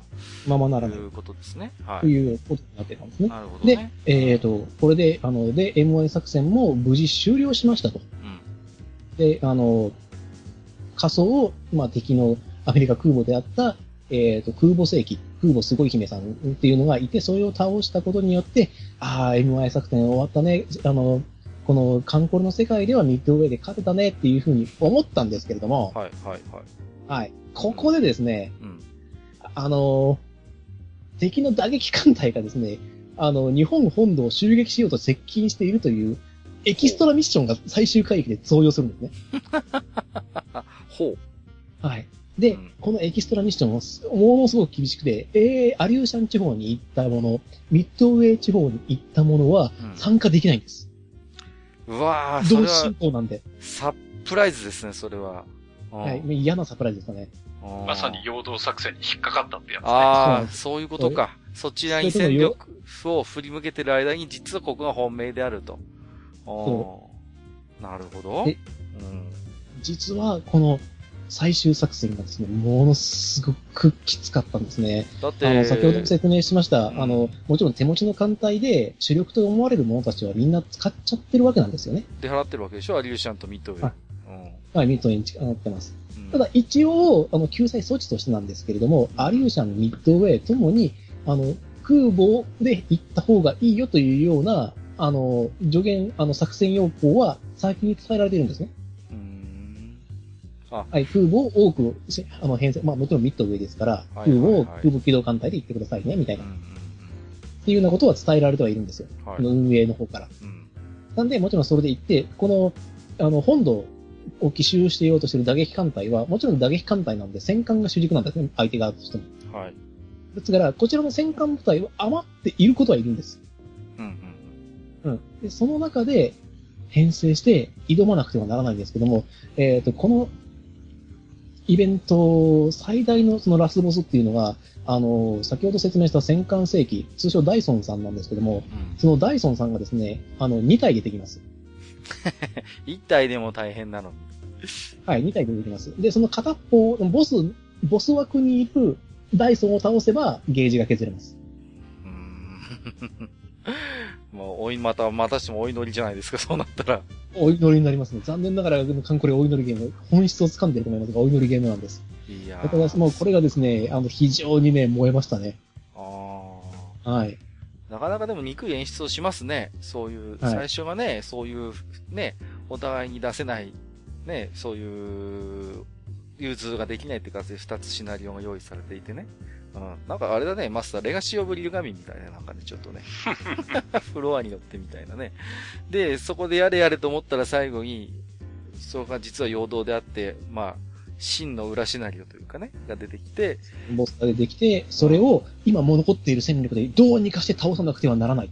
でもこのシナリオが、要はこの時期にできたっていうことは、それだけもうこの時点である程度バリエーション豊かなカンムスたちがもう出揃っていてね。うん。はい。非常になんていうか戦略の幅がゲームとしても非常に広がっていたからこそ多分このタイミングで投入できたシナリオだと思うんですよね。はい、もちろん。ね、カンムスがやっぱりまだまだ揃ってないような状況下ではとてもじゃないけどできない作り方じゃないですか。はい、シナリオとして。だけど、これが今聞いてて巧みだなと思ったのは、だいぶ手持ちのカンムスが出揃ってきたと。で、まあ、なんていうのかな、ある程度普段使うカンムスも、まあ、あのー、お気に入りが固まってきてね。だから、こう、なんていうのかな、しょっちゅうこう、お声がかかるカンムスもいれば、控室でお茶を引いてるようなカンムスもいるわけですよね、言ってみればね。はいはい、もちろん。うん。だからそんなお茶引きカンムスさんにも、まあこういうシナリオであればもしかしたらね、光に当たるかもしれないということで、この辺はあれですね、なんかシナリオの構成として僕は非常になんかこう、ああ、よく考えてるなと感心しますね、今話を聞いてると、ね、そうなんですね。結局今までのやつってもうお気に入りのやつをポンポンポンポンと出して、あの、使うので、あの、使うカンムスって20席ぐらいだったんですよね。うんうん、これまでの作戦って、うんうん。はいはいはい、はい。イベントなんです。あ、イベントは。うんただ、ここから先は、幅広いね、カンムスたちを使わなくては勝てませんよっていう。うん、今までね、あの、声もかけてこなかったような、ね、カンムスたちにもちょっとね、出番が回ってくるような作り方ですね。可能性があるので、幅広い連成をしなくてはならないんではないかということを投げかけてきたんですよね。面白いね。これをね、もう端的に示すことがございましてですね。はい。あの、手持ちで残ってる戦力ってやっぱ各提督でやってまちまちだったんですよ。はいはい、もちろんそうでしょうね。誰か、もうさっき切るカードが全員違うわけですから。はいはいはい。で、そんな中でダブルダイソンっていう絶望的なほど強いこう難関に挑むっていう必要があったんで、うん、各提督を考えに考えるわけですよね。うん。で、その中で、あの、まあ、マップ的に言うといろんなルートがありまして、そのルートを通るか通らないか、そのためにはどんな編成をしなくてはならないのかっていうのを、ものすごい勢いでこう情報が集積していくわけですよ。はいはいはい。攻略情報が。で、その中で自分が選び得る最適解っていうのを探さなくてはならなかったのがもう、このイベントの肝の肝ですね。うん、なるほどね。で、その中には、あの、一回使ってしまった缶と同じ缶をどっかから拾ってきてですね、それを一から育てて運用した提督もいます。例えば北神様とかですよね。北神様とかを、あの、ミッドウェイで使っちゃったから、使えない。でも、ここで抜けるためには北神様がどうしても欲しいから2隻目を育てるっていう。ああ、そうか。はい。それはできてるんだもんね。それは問題ないんだもんね。運用問題ないです。はいはいはいはい。へえ。いや、でもあのー、なんていうのかな、非常にこう、巧みだなと思うのは、まあ、言ってみれば、その、どんなゲームでもそうなんですけども、そのゲームに習熟して、ある程度手持ちが、まあ、シミュレーションでね、揃ってきたりすると、大体作戦ってこう、固まってくるんですよね。こう、うん、幅も狭まってきて、そう。こうやって、こうやれば勝てます。絶対勝てます。そうそうそうこれをずっとやり続けますっていうことになっちゃうんですよね、そうそうそうで、大体シミュレーションゲームってそうなんですよ。だから一番面白いのは、あのー、本当にね、まだまだ手持ちも揃ってない中で、少しずつ戦力を増強させていきながら選択の幅が広がってくる。ね、いろいろ自分の今までやれなかったことがやれるようになってくるってあたりがシミュレーションゲームって実は一番スイートスポットでね。案外進めてって戦力がある程度充実してくると、やれることが逆に狭まってくるっていうジレンマがあるわけですよ。ね。そう。うん、シミュレーションゲームの最強、最上級のジレンマですよね。そうそう。だけど、このシナリオが面白いところは、まあ確かにちょっとなかなか鬼畜だなとは思うんだけれども、そういうプレイヤーの固まりかけたプレイスタイルに、こう、くさびを打ってね、このシナリオだったら、まあ今までね、君たちがやってきたノウハウが通用しないぞということで、せっかくこれだけバラエティ豊かなカンムスを揃えているんだから、多分ね、このシナリオをやる中で、チャレンジする中で、あ、実はこいつなかなか使えんじゃんっていう、発見をした提督も多いと思うんですよ。ね、今まで、そう。ですよ。うん、お気に入りで使ってた幹部たちが出せないシチュエーションに追い込まれて、さあ困った手持ちでどうにかするしかないって時に、あ、今まで声かけてこなかったこいつなかなかいい仕事するなっていう幹部数を発見した提督は多分多かったと思うんですよね。この辺はだからやっぱり、まあ大変、確かに大変なシナリオなんだけども、うん、なかなか、あのー、遊び方の幅を広げるとてもいいシナリオの作り方だなと思いましたね。これがですね、やっぱりこの中で各自、こう、なんですかね、えっ、ー、と、いろんな方たちが回答を出して、やっぱりヤマト最強だぜっていうような提督もやっぱいると思うんですよ。はいはい、はい。頼りになる。ヤマト武蔵でぶっ飛ばしてやったぜっていう提督もいら,、いらっしゃればですね、うん、好きな従順とかの、あの、まあ、最強攻撃が、うん、このダイソンにぶっ刺さってですね、うん、あの、スナイプ、まあ、スナイプって言うんですけれども、スナイプしてやってくれた。やっぱり本当にお前は助かるよなっていうようなことを言ってくれるやつ方もいますし、ちなみに私はなんですけどもね、北上さんがですね、カットインっていう必殺技をぶっぶっあの、ぶっ放してですね、うん、あの、ダイソンを月まで吹っ飛ばしました。本当にありがとう。本当にありがとう、北上様。マジでありがとう。非常にそれも気持ちいいですよね、勝ち方としてはね。はい、としては気持ちいいです。何があろうとこう、まあ、もともとその北上様っていうのは、その、なんですかね、あの、決戦兵器なんで、うんうん、内順っていう存在そのものが史実としても。はいはいはい。そこまで、艦隊決戦の時に懐まで死ぬ、あの、ね、入れれば、必殺パンチで一撃で吹っ飛ばせるっていうような設計で物事を作られた艦なので、非常にこう、まあ、ミリオタとしてもですね、非常にスッキリした展開となったイベントでしたね。で、あの、この海域の、えー、と最終突破イベントは、駆逐艦の磯風と呼ばれるもので、まあ、駆逐艦まで落ちちゃいましたね。うん、まあ、だからだいぶその、ね、ご褒美が本当に実利的なものというよりは、もうまさにコレクション要素になりつつあるということですよね。そうなんですね。で、その前の、えっ、ー、と、マップで、まあ、実際、あの、ミッドウェイをクリア、本本来の意味のそのミッドウェイ作戦をクリアした時の報酬っていうのが、空母雲流っていうものが、あの、報酬でもらいましてで、ますます、まあ、このイベントからなんですけども、最終回帰の突破は栄誉であって、うん、ね、あの、実実際にまあやらなくてもいいんじゃないかっていうようなことが、まあ、運営サイドからちょっとなると匂わされるんですけども、多くの提督は、この最難関にみんな挑んでいくんですよね。なるほどね。で、ちなみになんですけども、あの、この海域のボス曲、あの、沈め沈めという曲なんですけれども、うん、これはですね、えっ、ー、と、第1期が終わった時にやられた、有志によって行われた観光曲ランキングで1位に輝いた曲です。あ、じゃあ、まさに名曲と言っていいわけですね。はい、名曲ですね。もう非常に耳に残りますし、いい曲だと僕は思います。観光を象徴するような曲と言っても間違いないかなと思いますね。なるほど。わかりました。はい。はい、えー、ということで、すいません。えー、一回で終わんなかったっす。いや、最初から分かってただろ、それは。えー、頑張ったつもりだった。いやいや、あのー、ね、観光で絡みでいただいている、えー、置き手紙、今日ご紹介する最後の一通をね、えー、最後にご紹介したいと思いますよ。うん、えっ、ー、と、みたらし団子虫さんからいただいております。ありがとうございます。えー、こんばんはお三方、みたらし団子虫です。サラリーマン提督としてほぼ5年頑張りましたが、ヤマトも、えー、大砲も迎えることなく、過去、武蔵は2回出たのにな、力尽き。今はアズールレーン提督です。そのアズールレーンも最近めんどくさいので、この冬には馬娘、ノットレーナーになっているかもしれませんが。私自身のプレイは、不相姉妹を筆頭に、10人重婚したぐらいで、あ、これが先ほど言った結婚、結婚格好仮ですね。はい。はい、えー、特に帰り見て特筆すべきことはないのですが、そういうダラダラプレイを支えてくれたのはニコニコ動画の二次創作でしょうか。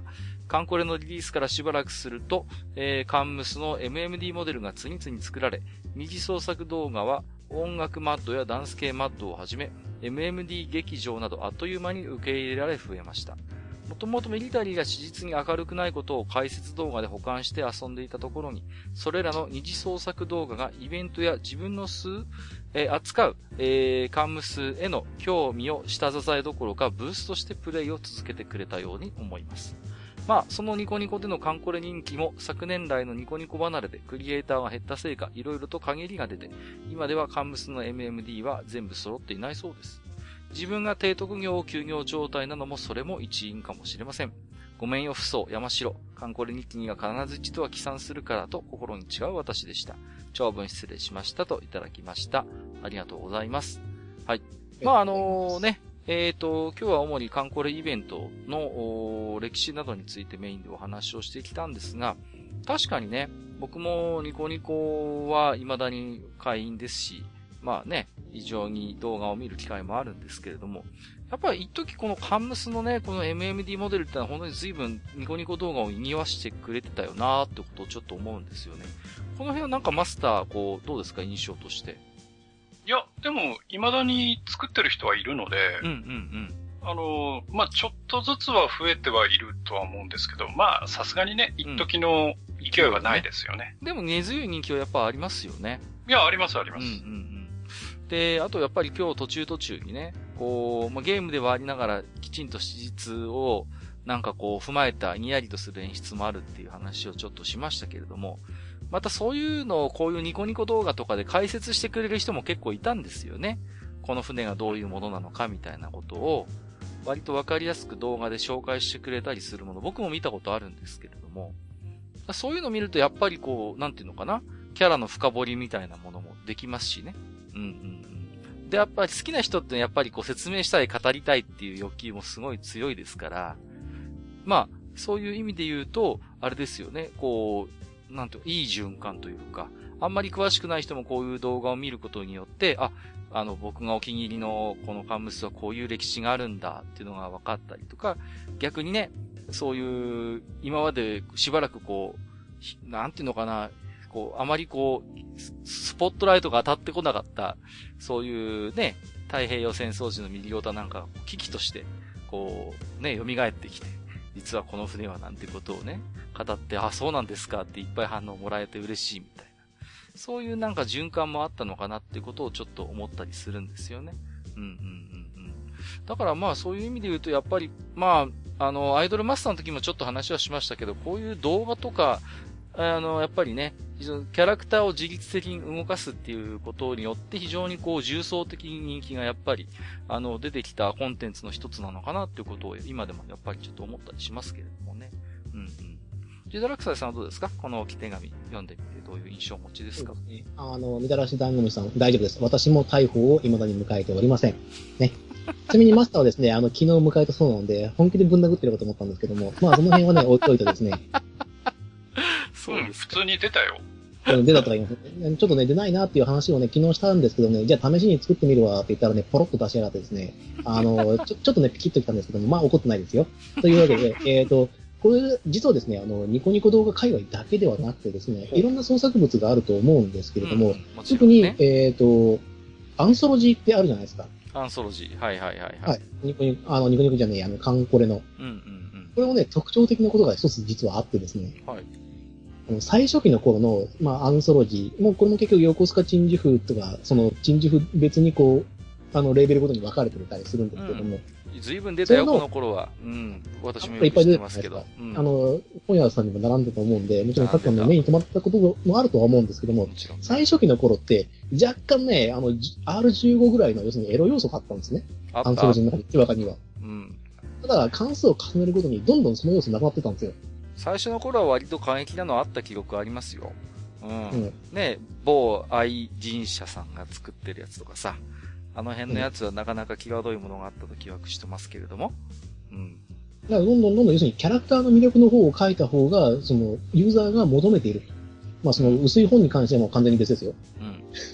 ですけども、っていうような要素ができて、要するにこれはキャラで売れてるんだなっていうね。うんそうそうそうそう。が、まあ、ニコニコ動画とかのその MMD モデルとか、アンソロジーなんかでは言えるんではないでしょうかね。うん。それはやっぱり人気作の一つの少佐なんですよね。あの、うん、最初が割とそういうエロパロみたいなとこからスタートして、だけどだんだんね、エロから離れていくコンテンツってやっぱあるんですよ。過去にもやっぱそういうのってちょくちょくあるんですよね。そうそうそう。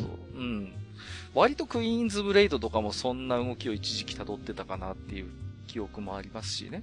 うん、あれもともとゲームがあれ系だったのにねっていう。そう、ゲームが、一番実は原作ゲームがエロいっていう不思議な形になってたんでね、あれは逆に。まあ。なかなか面白いですよね。うんうん。最初に僕はあの、カンコレのあの、中波を見て、ああ、クイーンズブレイドみてえだなって思ったのもよく覚えてますけれどもね。まあ、そんなこともありつつですね、えー、人気作品のやっぱりね、こういう、まあ、公式、非公式含めて二次創作なども、えー、活発だったというところで、まあ、その辺もまた後編で少しお話ができればなというところでした。いいかな。で、あの、みたらし団子虫さんが言ってるように、あの、10人重婚したぐらいで、特に、あの、買い見て特筆すべきことがないですかこれが普通ですからね。いかにワーキングフェアリーさんが異常かということがよくわかる。異常かということです。で、あの、先ほどこの、月島独電波さんの、えっ、ー、と、カンコレ大輝どう感じられますかっていうことに関しての答えを、さすがにここで言っておこうかなと思うんですけれども、はい。あの、日本の近代史の中でも、いろいろとこう、で、たかだか100年経っていない歴史にもかかわらず、我々の時代に伝わってないことっていっぱいあったんですよ。うん、特にこの戦争の歴史っていうのを、どうもこう、近畿とした風潮が生まれてしまって、日本がいかに戦ったのか、いか日本がどういう状況で戦ったのかっていう知るきっかけになってくれたのが、このカンコレではないかなと思ってます。案外真面目にね、案外真面目に歴史を扱ってくれたという印象は僕もありますよ。実際に角川文庫だったかなそのね、カンムスのイラストと一緒に、その船がどういう歴史を辿ったのかっていう本まで出たりしたからね。うん、はい。僕はそれはとてもいいことではないかなというふうには思います。はい。もちろんこの戦争を賛美してるわけではありませんけども、あの、結果としてもうやり合っちゃったものなんで、その原因と結果とかどう戦ったのかっていうのは知っておくのは決してそれは罪ではないと思うんで。はい。なるほど。わかりました。えー、ということでですね、えー、まあ、もうちょっとね、かれこれ2時間15分ぐらいちょっとおしゃべりしてますけども、えー、今回はですね、えー、ジダラクサイさんをお迎えいたしまして、エンジョイ勢が語るゆるいカンコレ一期の歴史ということで全然ゆるくないということがはっきりしたわけなんですけれども、今回は、えー、前編ということで、えー、次回はちょっとすいません、また別の予定が入ってるんですけれども、えー、できるだけ近いうちにですね、後編ということで、えー、と、またね、2014年の秋イベントからですか？はい。また、えー、観光の様々なイベントについて、えー、ジゼラキサイさんと楽しくおしゃべりをしていきながら、私自身もですね、えー、この観光についてもうちょっと詳しくなろうと思っておりますですよ。はい。ということで、えー、本日も長時間にわたりまして、えー、ありがとうございました。えー、ここまでジダラクサイさんとマスターと一緒にお送りいたしました。ありがとうございました。ありがとうございました。ありがとうございました。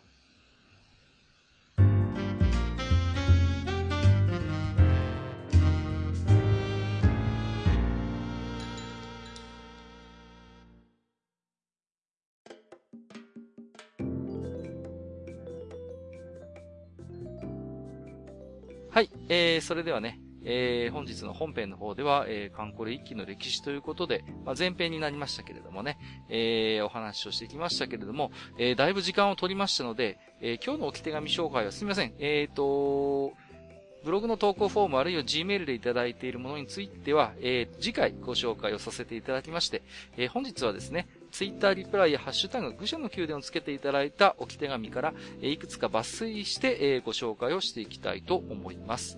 はい。ということで、えー、もちろん私どもすべてお目通しはさせていただいております。えー、読まれなかった方はごめんなさい。ということで。えー、行きましょう。えー、狭間祐一さんいただいております。えー、周辺機器会拝聴えー、ネジコンは、えー、ラジコンのトリガータイプのプロポみたいな感覚で使ってましたね。R の大きいコーナーなんかで重宝した記憶があります。で、もう一つ。トリガータイプのプロポはこんな形のやつです。ということで、えっ、ー、と、画像付きいただいておりますけれどもね。はい。えー、こう懐かしいね。このラジコンのプロポ。こういうやつね。ありましたよね。なんかこうね。うんうんうん。で、えっ、ー、と、狭間祐一さんは、ネジコンについては、こう、トリガータイプのプロポ感覚で使っていたということだったんですね。うんうんうん。ちなみにあれですか？ジダラクサイさんは、ネジコンって持ってました？ナムコンネジコン。いや、これ持ってなかったんですよね。ああ、本当ですか。一個持ってたかな弟が持ってた記憶があるから、触った記憶はあるんですよ、ね。触った記憶はある。ああ。はい。まあ、よくマスターがね、愛用してたみたいで、レースゲームで重宝したんですよ、なんてことをこの前おっしゃってたんですけれどもね。うん。皆さん、あの、えっ、ー、と、確かお便りで何かあったと思うんですけども、なんだっけ、えっ、ー、と、戦闘機ゲームかなんかで使った記憶があります。ああ、エースコンバットかな。エスコモトですね。はいはい。うんうん。そうですよね。そうか。やっぱ結構ね、うん、売れたハードですよね。こうやってやっぱり私も使ってましたよっていうおきていただいてるということでね。トリガータイプのプロポね、こういうのありましたよね。憧れましたね。あの、RC カーで、いわゆる四角いタイプのプロポはよくあったんですけど、割と途中からこのね、トリガータイプが流行ったりなんかしてね。うんうんうん。そうそうそうそう。よくあの、RC カーグランプリってあったじゃないですか。あのテレビでやってるやつ。あれでこうね、表彰台のシーンになるとみんな大体こう、片手にさ、こう、マシンを抱えて、もう片手にプロポを抱えてさ、プロポをこう掲げて、イエーイみたいなのが割と定番のポーズだったりしたんです。なんかそんなのちょっと思い出しますけどもね。なんかの、プロポを掲げる、なんかあの、ポーズはかっこいいなって子供の頃に思ってましたよ。はい。えー、マリタイムさん。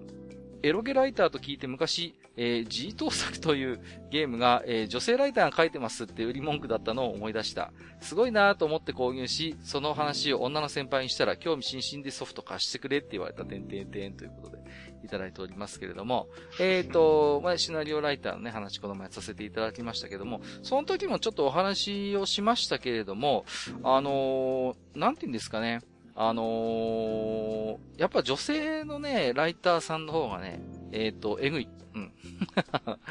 あの、えぐい、あの、書きますよ。本当に。なんかこう、それは、割となんていうのかな、あの、有名なというかね、業界では有名な話でしてね。うん。なんでしょうね。こう、そこまでさせる、その、うーん、なんかね、割とほ、ラブ、イチャラブものは男性が好んで書いて、鬼畜ものとかは、うーん、割とこう女性が書く印象強いですね。あとやっぱり、今はもう、女性ライターが書いてますのが、そこまで売りでもなくなってきたかなって感じもしますね。こう、観音小説とか、あるいはまあ、ジムナイルポルノみたいな、ああいうフランス書院の美少女文庫みたいなものも、割と女性の作家さんも今、普通にいらっしゃいますんでね。うん、だからそういう女性が書いてる、そのこと自体が売りになる時代でもなくなってきたのかなという気はしますけど。えー、ハンベさん。ついに新銀英伝12話終わりましたが、お二人はいかがでしたか？セカンドシーズン見ますか？私は少なくとも劇場まで行ってみたりしません。きっぱりということで、半兵衛さんいただいております。えー、D の家テーゼが、えー、12話終わったわけでありますけれども、えー、今日はね、自堕落斎さんがいらっしゃってますんでね。えー、いかがですか？えー、まあ、最初の頃はね、えー、見てないですよ。あえて見てないですよってお話もしてましたけど、その後ね、あのー、実際ご覧になっていただいて、置き手紙もね、いただいてた記憶があるんですけど、いかがでした？この D のレーゼは。最後までご覧になったんですか？もちろん見ましたね。はい。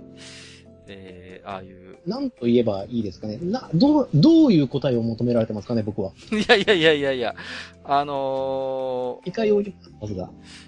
な、じゃあ僕から話をすると、た、はい。いか、確かに、まあ、その劇場版が後に控えてるとはいえ、やっぱりこう、テレビで12話、ワンクールとしてやるには、やっぱ僕はあまりにも不親切じゃないのかなという印象最後持ちましたね。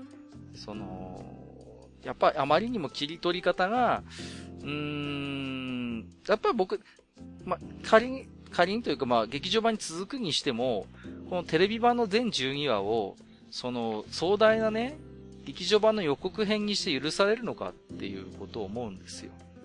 やっぱりそれは、審議則として、うん、やってはいけないことなんじゃないのかなって思うんですよね。っていうのは、やっぱり、プロモーションとしてこのキャラも出ます、あのキャラも出ますっていうことで、ね、イラストも公開されて名前も出て、例えばエンディングアニメに顔も登場するようなキャラクターの、実際登場シーンがもうわずかしかなかったっていうキャラクターいるじゃないですか。実際に。はい。うん。ポプランとかもそうだったじゃないですか。うん。アッテンボローが一番顕著ですね。アッテンボローが一番顕著じゃないですか。ね。それって、もうほんと申し訳程度に最後出してきたぐらいにしかちょっと思えなかったんですよね。うん。はい。それに、あと、銀英伝会でも話をしましたけれども、我々はほら3人とも原作もよく知ってるし、石黒版アニメもたしなんできた人間だから、あの、ノイエテーゼの描き方で、バックグラウンドに何があるのか、バックボーンに何があるのかっていうのが分かる場面っていうのは多々あったんだけれども、何の前知識もなしに D の A テーゼだけを見てる人はちょっとかわいそうだなっていう。かわいそうっていうのは、うん、やっぱり不親切、そういう人たちに対して。うん、っていうことを第一に思いましたね、僕はね。うん。どうですかね。うん。えー、じゃあ僕が言った方がいいですかね。はい。えっ、ー、と、じゃあここから先はちょっとボコボコになると思うので、その点だけはちょっと まあ、できるだけマイルドにお願いしますよ。はい。あの、まず、あの、端的に言いたいことなんですけれども、あの、時間割というかですね、そのカット割というか、時間の使い方下手くそですよね。うん、うん、やらなくてもいいようなところを長く取ったりとか、うん、あの、特にあの11話のあの、カンカン式というか、その出発するって、缶が揃うまでのシーンとかって長すぎるでしょ。あれは、ちょっとね、上調でしたよね。やっぱりね。上調ですし、それをやるのであれば、せめてテロップで、ブリュンヒルと、うん、えっ、ー、と、バルバロッサ、トリスタン、ベイオウルフ、うん、サラマンデル、うん、ね、とか、あの、ケーニヒスティーゲルっていうのを入れるべきなんですよ。はいはいはい。だって、あれで、出た人なんて、わからないでしょ？初めての人って。俺たちだってわかんなかったんだから。そうですよね。うんうんうん。だからこの間はこの間でこういう風にかっこいいんだよってのを見せたいんだったら名前を出してくれ。はいはいはい。せめて。わ、からん。うん。っていうのがまあ、あ、まあその辺とかがあって、なんか時間の使い方下手くそやなと思って、はいはい。見てたりしたんですけども、あの、あとは12話で感じ、11話で感じたことなんですけれども、あの、反乱を切るの唐突すぎへんかなと思って。なんか、ね、全然その前、前振りというかさ、予兆みたいなものがなかったですからね。予兆もちろん、あの、ウランク提督との会話の中で、一週間分しか食料が持たないよっていう話をしていた直後に、こう、反乱起きました、ってなって。て、うん、ええー、一週間あるんやないのっていうふうに思ってしまったんですね。うん、はいはいはい。だから、その、そこまでやるんだったら、ウランフ提督の、あの、セリフを、我が軍の分は一週間しかないとか、うんうんうん、要するに住民には出す余裕がなかったというふうに匂わせるとか、していただかないと、あの、泣いてる少年が銃口を構えてるシーンでいきなり出されても何があったの？としか言えないんですよね。あそこは理解するのに時間がかかる場面だと思います。時間かかると思うんですよ。あとあの、その前段階で、えっ、ー、と、あの、ラインハルトの戦略上、えっ、ー、と、物資を全て引き上げたっていうことが伝わってないんですよ。そう、そう、そこはね、大事。だから、それが偶然の産物なのか、やはりそれは、あの、ラインハルトの戦術、戦略だったのかっていうことが、わからないままじゃないですか。我々は原作を読んでるから、あえてそういう状況に置いているってことはわかるじゃないですか。ね。はい。で、だけれども、だから、わかるけれども、あれ、初めて見る人にとってみては、うん、たまたまそうなったのかなっていうさ、解釈もできるじゃないですか。あ、だから、あ、もともとこの人たちはなんか、あの、貴族たちからなんか給与を受けてたのかめたっていう解釈ができるじゃないですか、あの場合だったら。そうそうそうそうそう。うん。それがなってなくて、あともう一つ大事な点があって、あれの作戦を提案したのがオーベルシュタインであるってことは大事なんですよね。そうそうそう。そう展開的に言うと。でそれによって、つまり、えっ、ー、と、ラインハルトは、あの、覇者への道、あの波動を王道に混ぜていくような形を選ばざるを得ないような状況になっていて、その中で実は切り開すの距離が少し開いてしまう。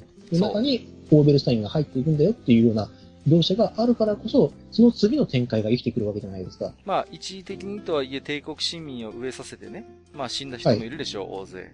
ね。はい。反乱の中で死んでいった者もいるだろうと。でもそういうものを大事の前の生じということで、まあ、蹴り捨てることができるのがオーベルシュタインであり、それができないのはキルヒアイスなんですよね。で、それの中で、あの、オーベルシュタインの作戦を取ったっていうラインハルトが存在しているからこそ、うん、やっぱまあ、次の展開に生きてくるわけじゃないですか。うん、そこがない。ない。全くない。ない。うん、ないっていうものなんですよね。うん、で、非常に、オーベルシュタインのね、キャラがね、雑になっててね、ちょっと嫌なんですよね。いや、あそこはもっと、丁寧に描くべきなんですよ。当然、ラインハルトにも葛藤はあったし、キルシアイスとオーベルシュタインの水面下での確執もあったでしょう。ラインハルトにしても、何の躊躇もなしにオーベルシュタインの策を入れたとは思えないんだよね。原作でもそうなってないし、実際に。やはり一時的にしろ民を飢えさせることになる、ことになるわけだから。だからその辺の葛藤も何ら描かれずに、ただただ出撃していくシーンのみがダラダラと流れるから、そこの、なんていうのかな？あのー、深みがやっぱり表現できていない。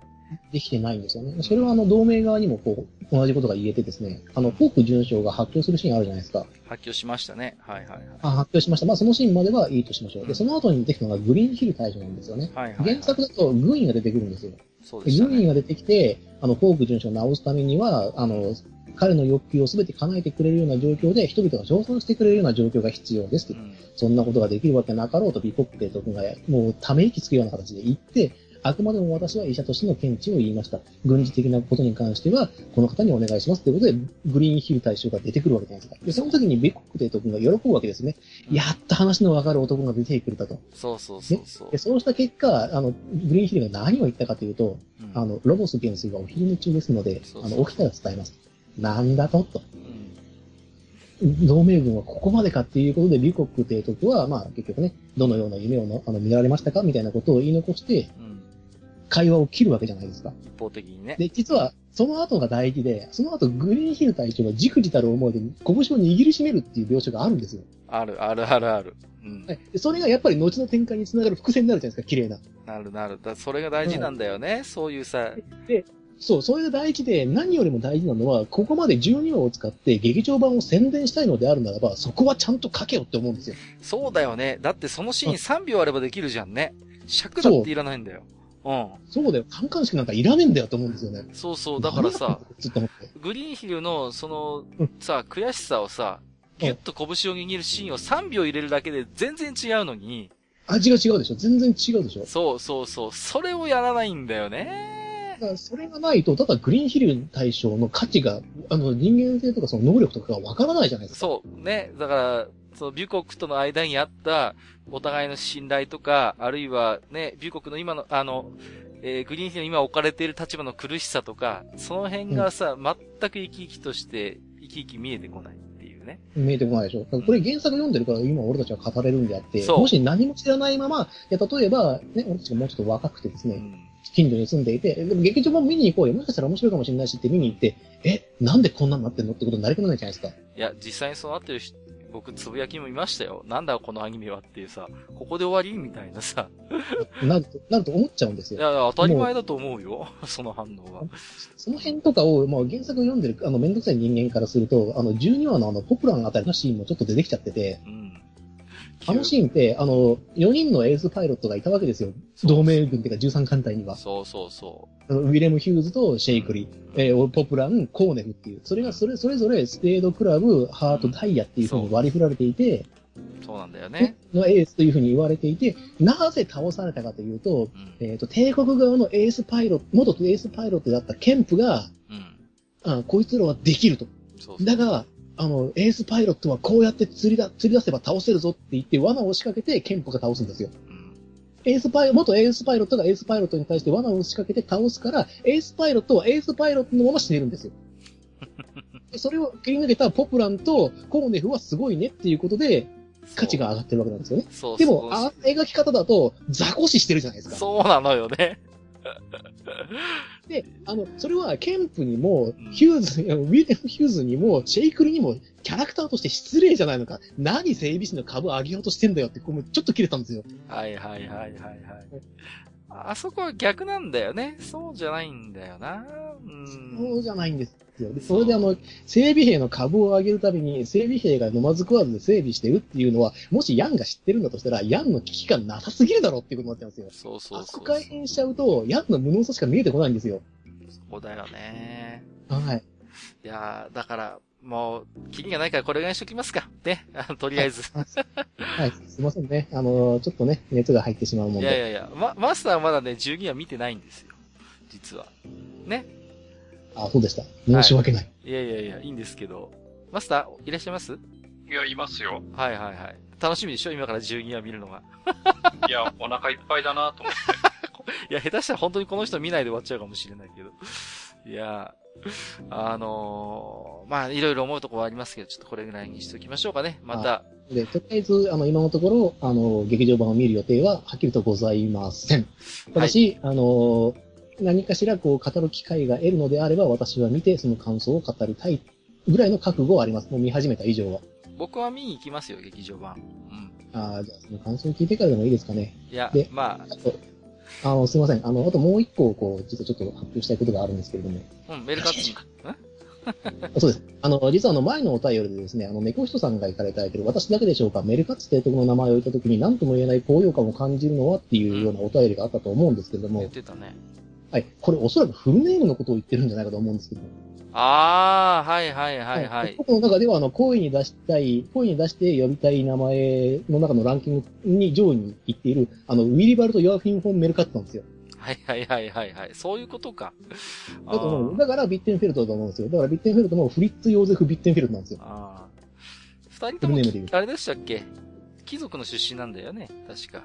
ビッテンフェルトはわかんないですけどね。フォンがついてないんで。ああ、そっか。少なくともメルカッツは上級貴族ですよね。はいうん、そうですね。あの、ウィリバルト・ヨアヒム・フォン・メルカッツですから。そうだよね。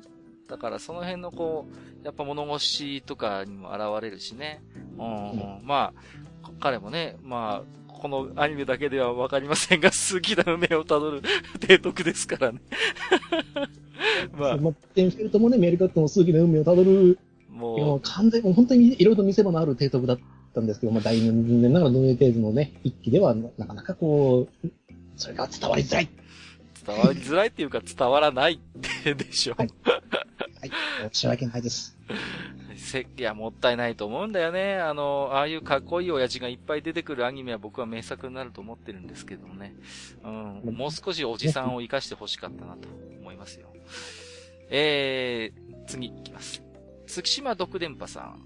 うちにもスーパーファミコンマウスありました。マリオペイントの他にシムワント用として使ってましたね。ああ、そう、シムワントでも使えるのよ。そうそう。本体に取り付けるタイプの周辺機器はどれもワクワクしますが、セガのゴテゴテ感は特にかっこよかったのを覚えています。メガドライブは上に伸びてたなぁ、わらということでいただいてますよ。ありがとうございます。そうそうそうそう。これね、周辺機器会でもお話ししましたけども、えー、任天堂のハードって基本に下へ下へくっつけていくんですよね。うん。だけどメガドライブは上上伸びていくということでね。まあよくメガドラタワーなんていうね、表現をしたりもしましたけれどもね。そうそうそう。スーパーファミコンマウス、シムアントでも確かに使えましたね。あと何が対応してたかななんかいくつかあったような気がするんですよね。対応ハードがね。うん。もっぱら僕はマリオペイント専用になっちゃってたかなうん。なんかそんな思いもありますけど、ね、はい。どうですか？えー、ジダラクサイさん、こう、せっかく今日おいでいただいてるんで、思い出に残ってる、こう、ゲームの周辺機器とかなんかあったりしますか？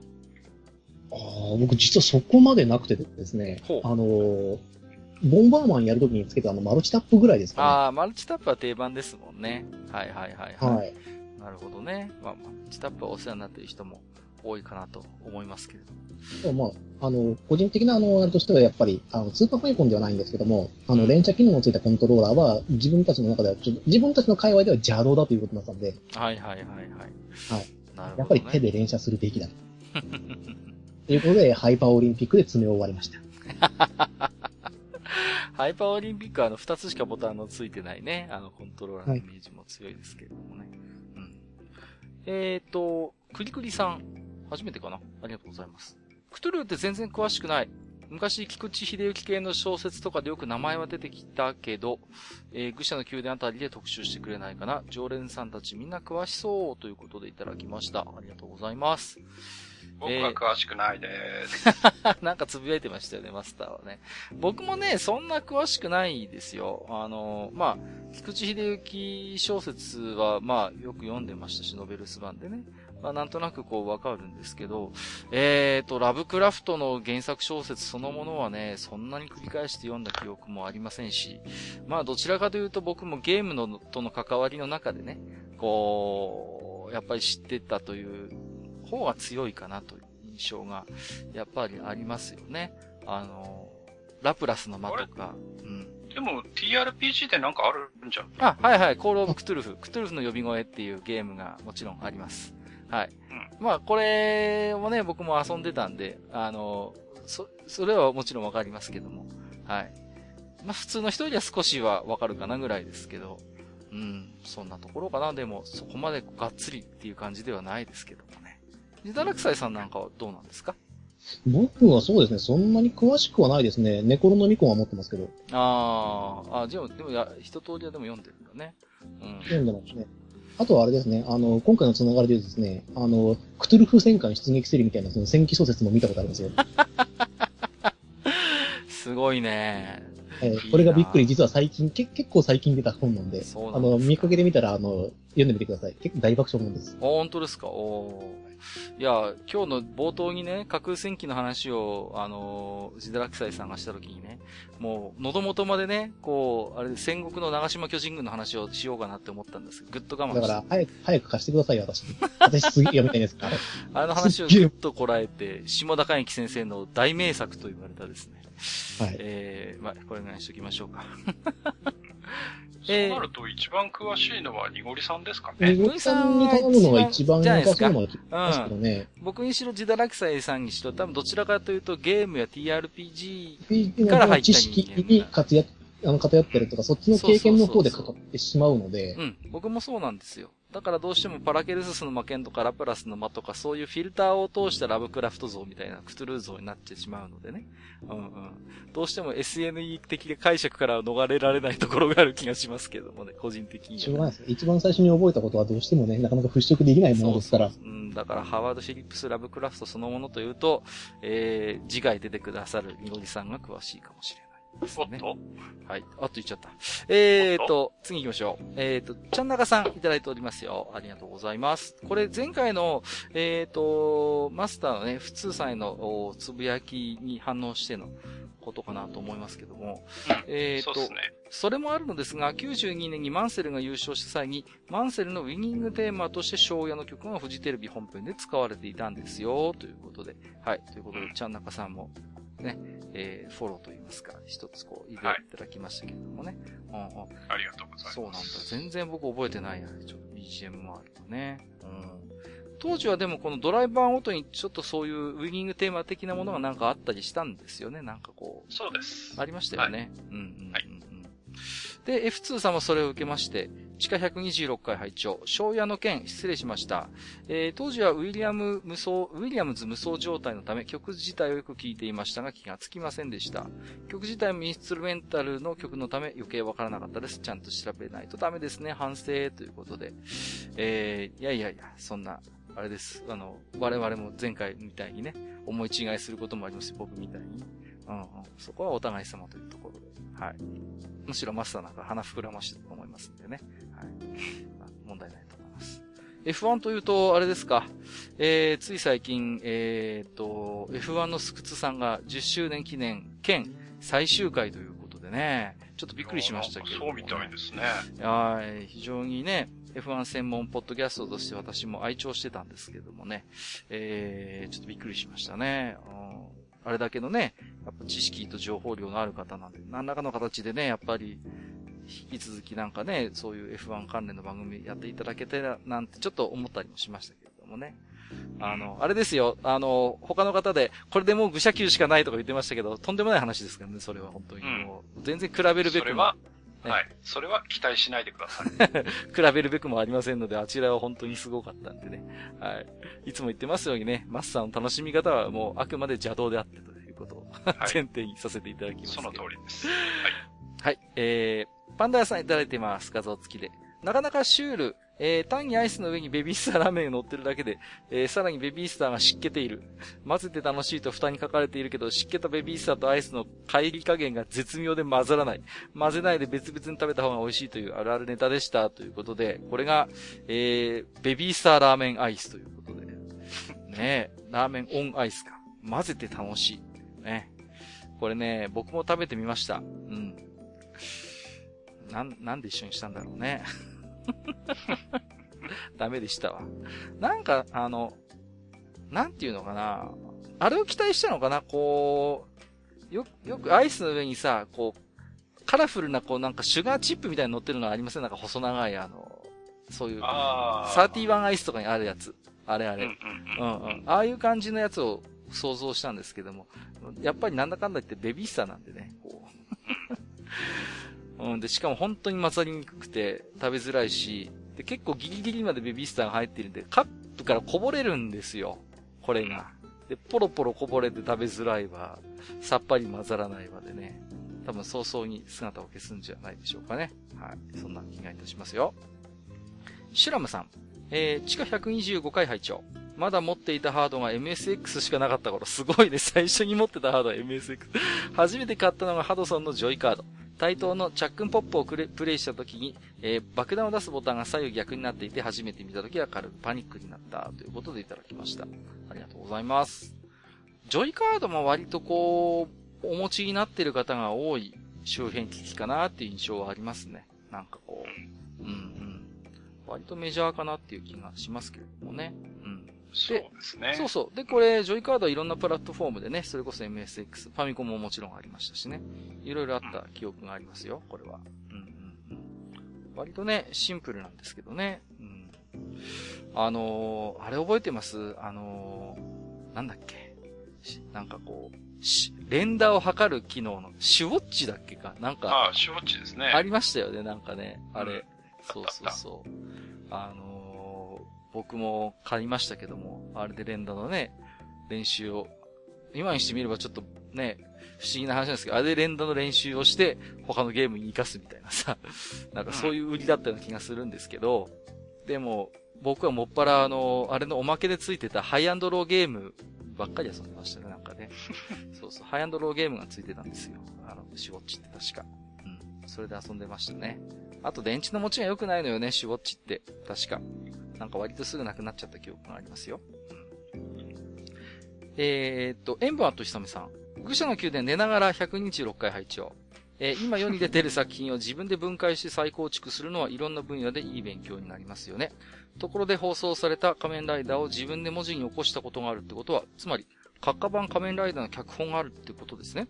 読みたいなえー、もう一つ、自分は現在創作から離れた仕事をしているので、創作に対して何かを言うのも恐縮ですが、いいものっていうのは圧倒的インプットから生まれますよね。引き出しの多さは大事。あと、大勢がいいと思うものは、どこかにそう思う理由があるはず。ああ、懐かしきデザイナー時代ということで、メンバーとしさみさんデザイナー時代があったんですね。うん。あのー、なんかね、あの、思うんですけど、マスターもなんか、この回、前回ね、割と遠慮がちにコメントしてたような印象僕持ってるんですけど。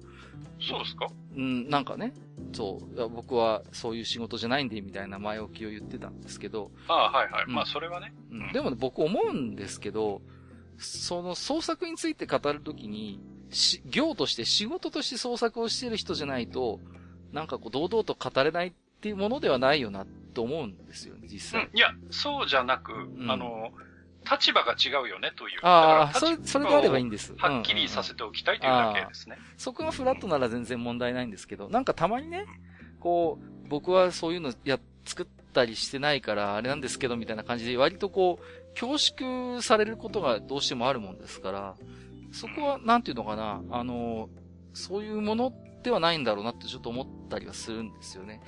というのは、私もこう一歩こうね、自分のフィールドから出れば、やっぱりコンテンツの消費者側になるわけですし、その、むしろなんていうか、そういうものを一緒に楽しみながら、そこからこう何かプラスアルファ吸収できるものがあればっていう話ではあるんですけれども、何かね、別に、それで食ってるからどうとか食ってないからどうっていう話ではないんだろうなってちょっと思ったりするんですよね。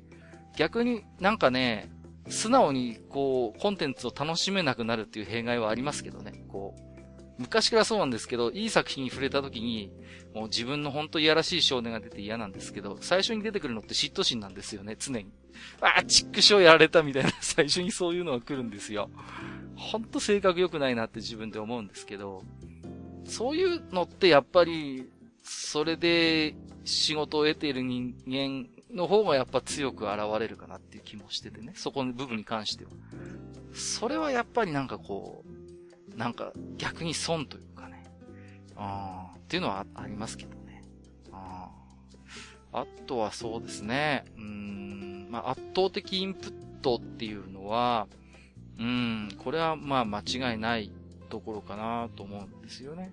で、やっぱり、これも前回話しましたけど、違うジャンル、全く違うものにやっぱりどれだけ触れられるかっていうところかなと思うんですね。その、下手すると、プロになってそういう仕事ばかりをするようになると、普通にしててもどんどん世界って狭まっていくんですよね。こう、どんどんどんどんその中でしか通用しないものに、こう、入り込んでしまうっていうのがやっぱどの世界でもあると思うんですよでそういう時にやっぱり、僕なんか割、多分ですけど、どちらかというと趣味は多い方だなと思ってるですけど、そういうのを意図的にやっぱ維持しておいて、そうするとひょんなところからなんかヒントが出てきたりっていうこともありますのでね。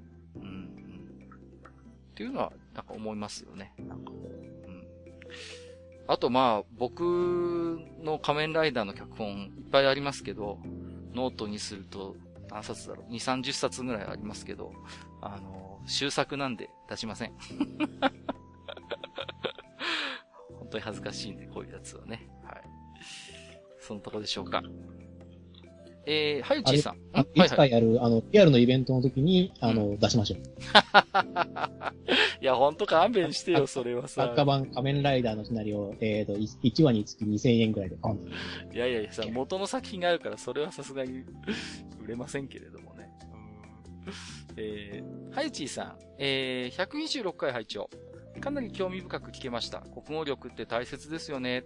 なろうをちょいちょい読んでますが、一時期やたらと、えー、ボーダの涙を多用している話に出くわして辟易したのを思い出しました。ということで。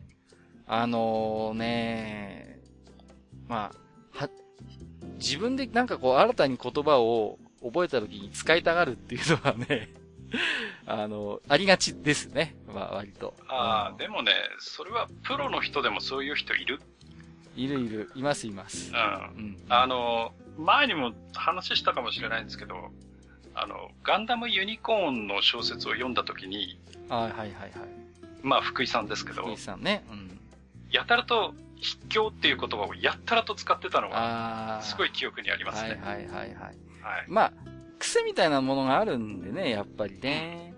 うん、まあ、ね、や僕も喋ってて、もう毎、毎回愚者の宮殿で、前これ指摘もいただきましたけど、ある意味って随分便利に使わせてもらってます。ある種の、ね,、とか、ある意味とかね。そうそうそう。それいうのはやっぱありますけど。ただ、ボーダーの涙はやっぱちょっと癖が強すぎるんでね。うん。やっぱ対応するとちょっと鼻につくだろうなってなんかわかりますけどね。そんなに、そんなに涙を流す。どんだけ泣いてるんだろうね。本当ですよね。よっぽどですけどね。なかなかないですけどね。こう、やっぱ言葉としてのエッジが立ってる言葉っていうのは、本当に一作品で一回使うか使わないかぐらいじゃないと、厳しいですよね。やっぱそういう類の、うん、うん。そういう類の言葉だと思いますよ。うん、あれですかね、あの、俺はこれからお前たちを殴るとかなんかそういう 感じのやつですかね。そうですかね。なんですかね。これちょっとあの、このボードの涙の意味が、あの、正確には分かってないんですけれども、自分なりの解釈としては、うん、あの、涙の粒がこぼれて落ちるぐらいに、こぼれて丸く落ちるぐらいに泣いてるイメージなんですけど、ボードのそうそうそうそう。うん、顎を伝ってね、タツタツ落ちるぐらいの涙ぐらいの印象で僕は。顎とか、そのあの、例えば顔を下に向けていて、もう、直接真下に向かってこう、粒が、大粒の涙が落ちるみたいな形、ボタボタボタボタ。そうそうっていうのを僕はボードの涙って言ってるんですけど、そうですよ。だって雨が激しく降る様子なんですから、もそんな毎回泣いて大丈夫かっていう。アンパンマンに出てくるコキンちゃんぐらい。ちょっと読んでみたい、読んでみたい気もしますけどね。ちょっとで気になるっちゃ気になりますけどね。うんうんうん。そうですね。まあ、と、止めどもなくとかそういう感じみたいですな。まあ、止めどもなく、途切れることなくとかね。うん、激しい雨が降ってる時に屋根を伝って落ちていく雫のようなイメージを持ちますけどもね。うん。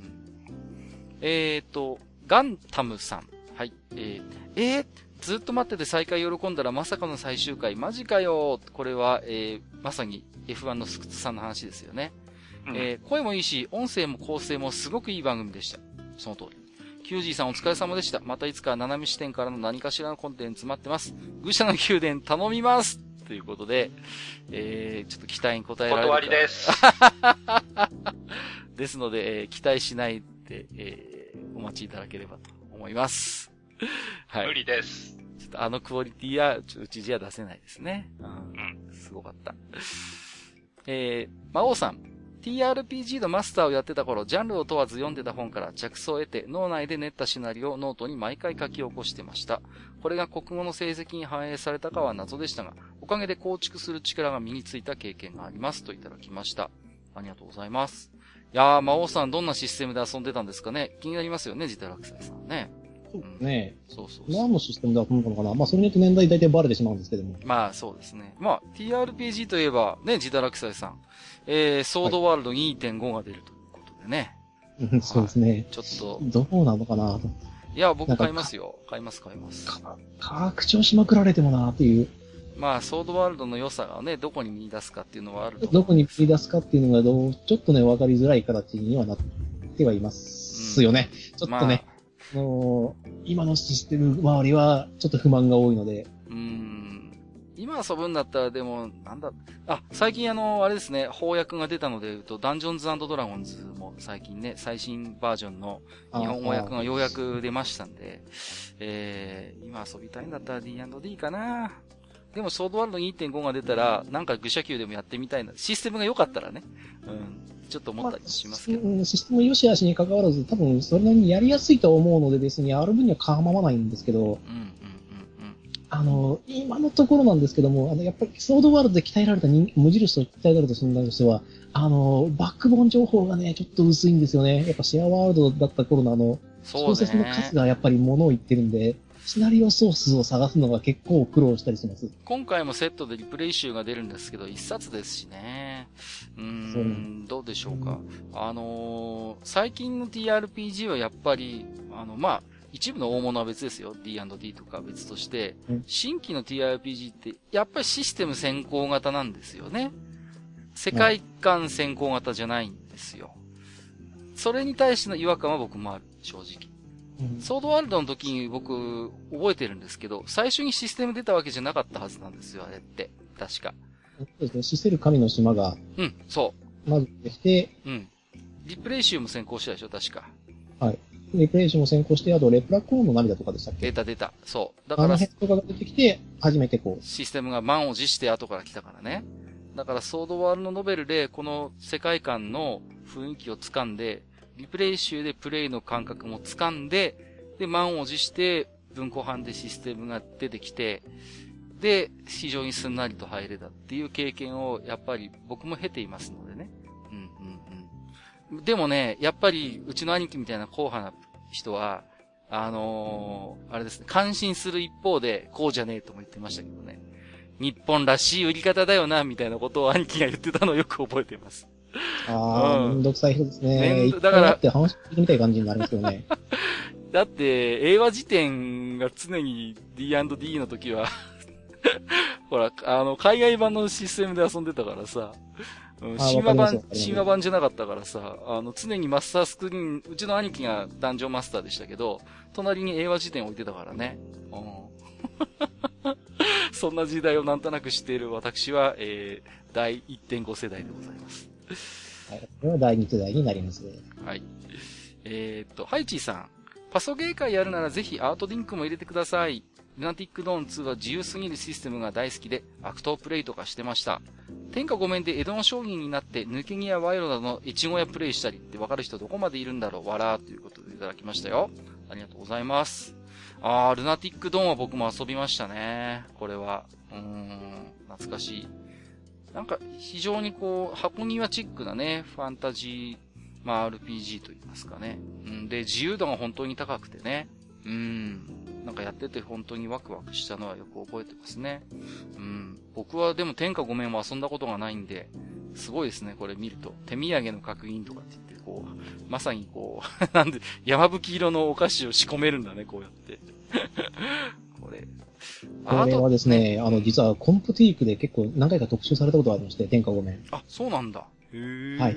すっげえ欲しかったんですけど、はいはい、その頃、ね、パーソゲーはちょっとハードルが高くてですね、買えなかったっていう、ちょっと悔しい記憶があるんですよね。うん、どうしてもね、そう、パソコンを買い揃えるのも大変だし、あと、ソフト自体も決して安くもなかったですからね。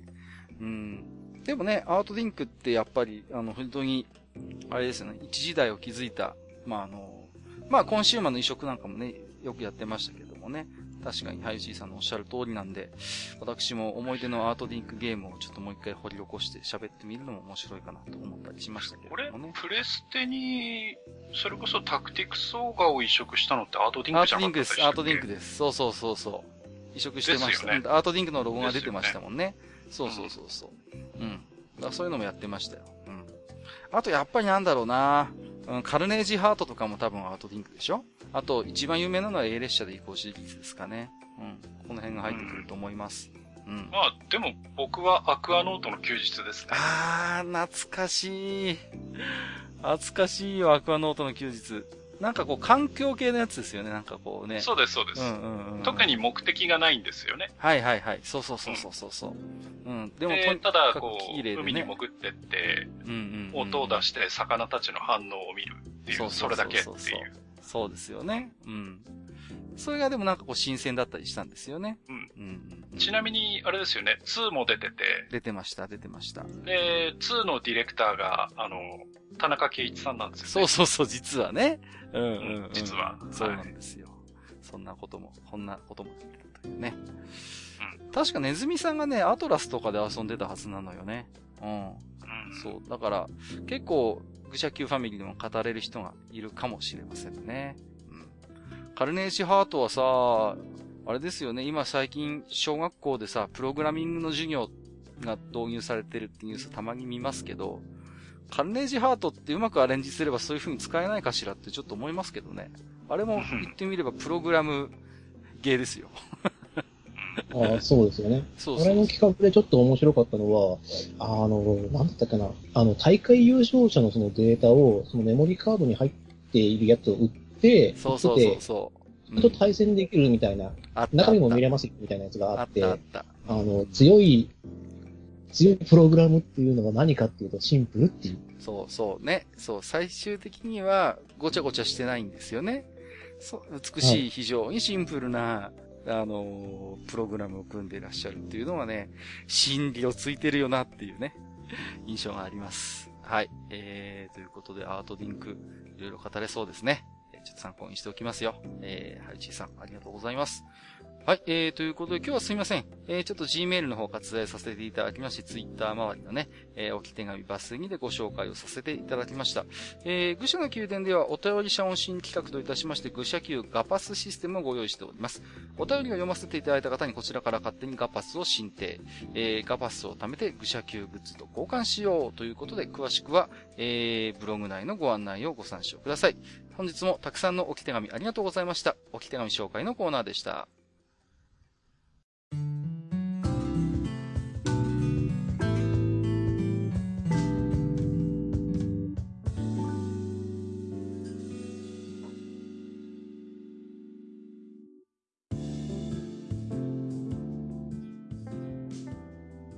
はい。えー、今回はですね、えー、本編では、まあ、カンコレの話、それから、まあ、お便りのコーナーでもね、えー、ノイエテーゼの話など、結構、えー、めんどくさめの感じで、えー、トークが繰り広げられましたので、私の方はですね、えー、言葉を拾いながらですね、まあ、裏でいろいろ調べ物をしたりしていたのですが、うん、まあ、その中でですね、えー、スーパーファミコンのマウスの対応ソフトって結構あったよねという話がありまして。あ、はいはいはい、しましたね。えー、対応ソフトを調べておりましたらですね。はい。えー、ジーコサッカーが対応しておりました。ということは、えー、ジーコサッカーが対応しておりました。ということを、えー、申し上げておきまして、本日のところはこの辺でお開きということにしたいと思います。はい。それは、ああれですか？あの、SM 調教師瞳で使えるっていう比喩表現ではないですね。確認ですけど。ジーコサッカーですね。ジーコサッカーですね。はい、ジーコサッカーが対応していたというわかりました。はい、SM モードで何かマウスが使ってクリクリできるとかそういうことではないんですね。それは知りません。はい。なぜそこを掘り下げてしまうんですか？僕の持ってた瞳がジーコサッカーだったからさ。あ、まあ、このぐらいにしときましょう。えっと、えっとですね。今日はあの、置き手紙で、あのー、カンコレ関係のね、置き手紙です。最近はこれから馬娘に行こうかな、なんて話もちょっとね、えー、ちょっと出てたと思うんですけど、僕ね、馬娘って、あれなんですよね。あの、存在は知ってるんですけど、あんまりよく知らないし、見てなかったんですよね。これってジダラクサイさんとかご覧になってたんですか？あの、今、ちょっと見てるところなんですけども、はいはいゲームの方もですね、あの、まだできてなくてですね、確か冬？え？なんだか、いつできるのかわからないような形で、ずっと、ね、あの、DMM の方でもやってるはずなんですけども、予約受付中だったかな、まだ。なんか、やってるんですけど、あの、実、ね、馬を知ってると面白いですよ。実在のなんか馬が出てくるんでしょ？はい、モデルになった、うん、まあ、なんかあれですか？えー、若鷹とか新山とかあの辺のこう。あそこまで古くはないです。あそこまで古くないんですか？ああ。古くない。で、あマルゼンスキーとか、シンボリ・ルドルフとかが、まあ、年長組としては入ってくる。成田ブライアンとかあの辺が入ってくる。成田ブライアン、メジロ・マックイーン、まあ、ビア・ハヤヒデ、えー、と、ヒシ・アマゾン。お懐かしいですね。そんなの見ました。えっ、ー、と、サイレンス・鈴鹿とかはさすがにやばいから出せないのかな？え、あの、主人公のライバルキャラで出てきます。え？サイレンス・鈴鹿出るの？出ます。えー、まあ、主人公スペシャルウィークなんで。え、いや、だってさ、ほら、今日もカンコレで史実の話をしましたけど、だって、はい、ね、サイレンス鈴鹿ってああいうことになっちゃうじゃないですか。はい、あの、沈黙の日曜日やってますね。それってアニメでも。はい。描かれます。えやるの？やります。あ、そうですか。いや、やりました。やったええーはい、いや、だって決して楽しい話ではないですよ。まあ、決して楽しい話ではないですけども、それはもう馬を語る上ではどうしても避けきれないところではないですか。そうか。へえ、なんか画前なんか興味が湧いてきたな。あ、じゃあ割と、ただ、実在の馬の名前を使ってるだけじゃなくて、そういう実際のその馬の、おエピソードみたいなものも割と反映してるんだ。もちろん反映してますね。そういう生涯を、まあ、あのエピソードを別にこう語ってみてるというのもあるんですがね、はいはいはい、あの、実はの最終話なんですけれども、うん、最終話が完全にこのオリジナルというか、はい。あの、なんですか、まあ、ちょっと世代、登場している馬が、馬がね、あの、うんうんうん、18、16頭かな？揃ってレースをすると。うんうんうんうん、ありましたね。それこそ夢のようなこう馬たちがですね、シンボリ・ルドルフ、東海帝王、マルゼンスキー、えー、メジロ・マックイーン、えーと、岩早秀、必死アマゾン、スペシャルウィーク、えーと、あとは誰だっけな？すごいじゃないですか。時代を、次元を超えた有馬記念じゃないですか。はい、そう、あの、有馬記念のような、その夢のようなそのカップっていうのが最終話に書かれて、えー、あとはエルコンドルパサーとか。うわ懐かしいですね。うん。で、これもう知ってる人からすると、どの馬券買うかな、みたいな。いやいやいや。あ、買うってんなと思って。そうですか。わかりました。じゃあちょっと、えー、チェックしてみようかなと思うんですけれども、まあ、あのー、ですね、えーと、次回の愚者の宮殿なんですけれども、今日ちょっとポロッとね、えー、喋っちゃいましたけど、次回は、えーと、にごりさんをゲストにお迎えいたしまして、ちょっとね、一回カンコレの後編はですね、すいません。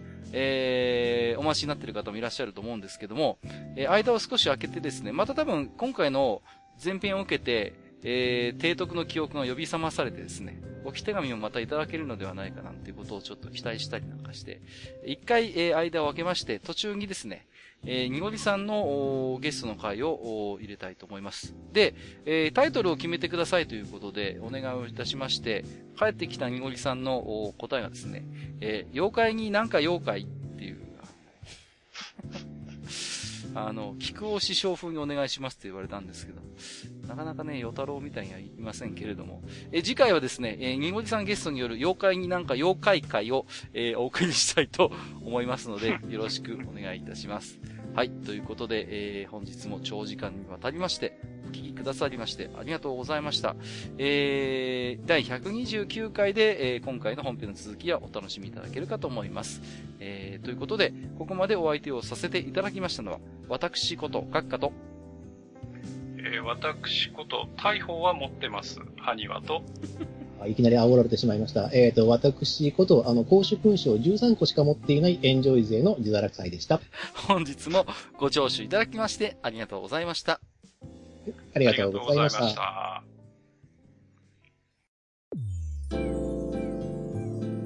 めんどくさいおっさん二人と愉快なゲスト、そして皆さんのお便りで成り立つバー、愚者の宮殿。当店では生命線である皆さんのお便りを募集しております。お便りは当店のブログの投稿フォーム、または Gmail で受け付けております。Gmail アドレスはフールパレスアットマーク Gmail.com ールパレスアットマーク Gmail.com フールパレスのスペルは FOOLPALACE です。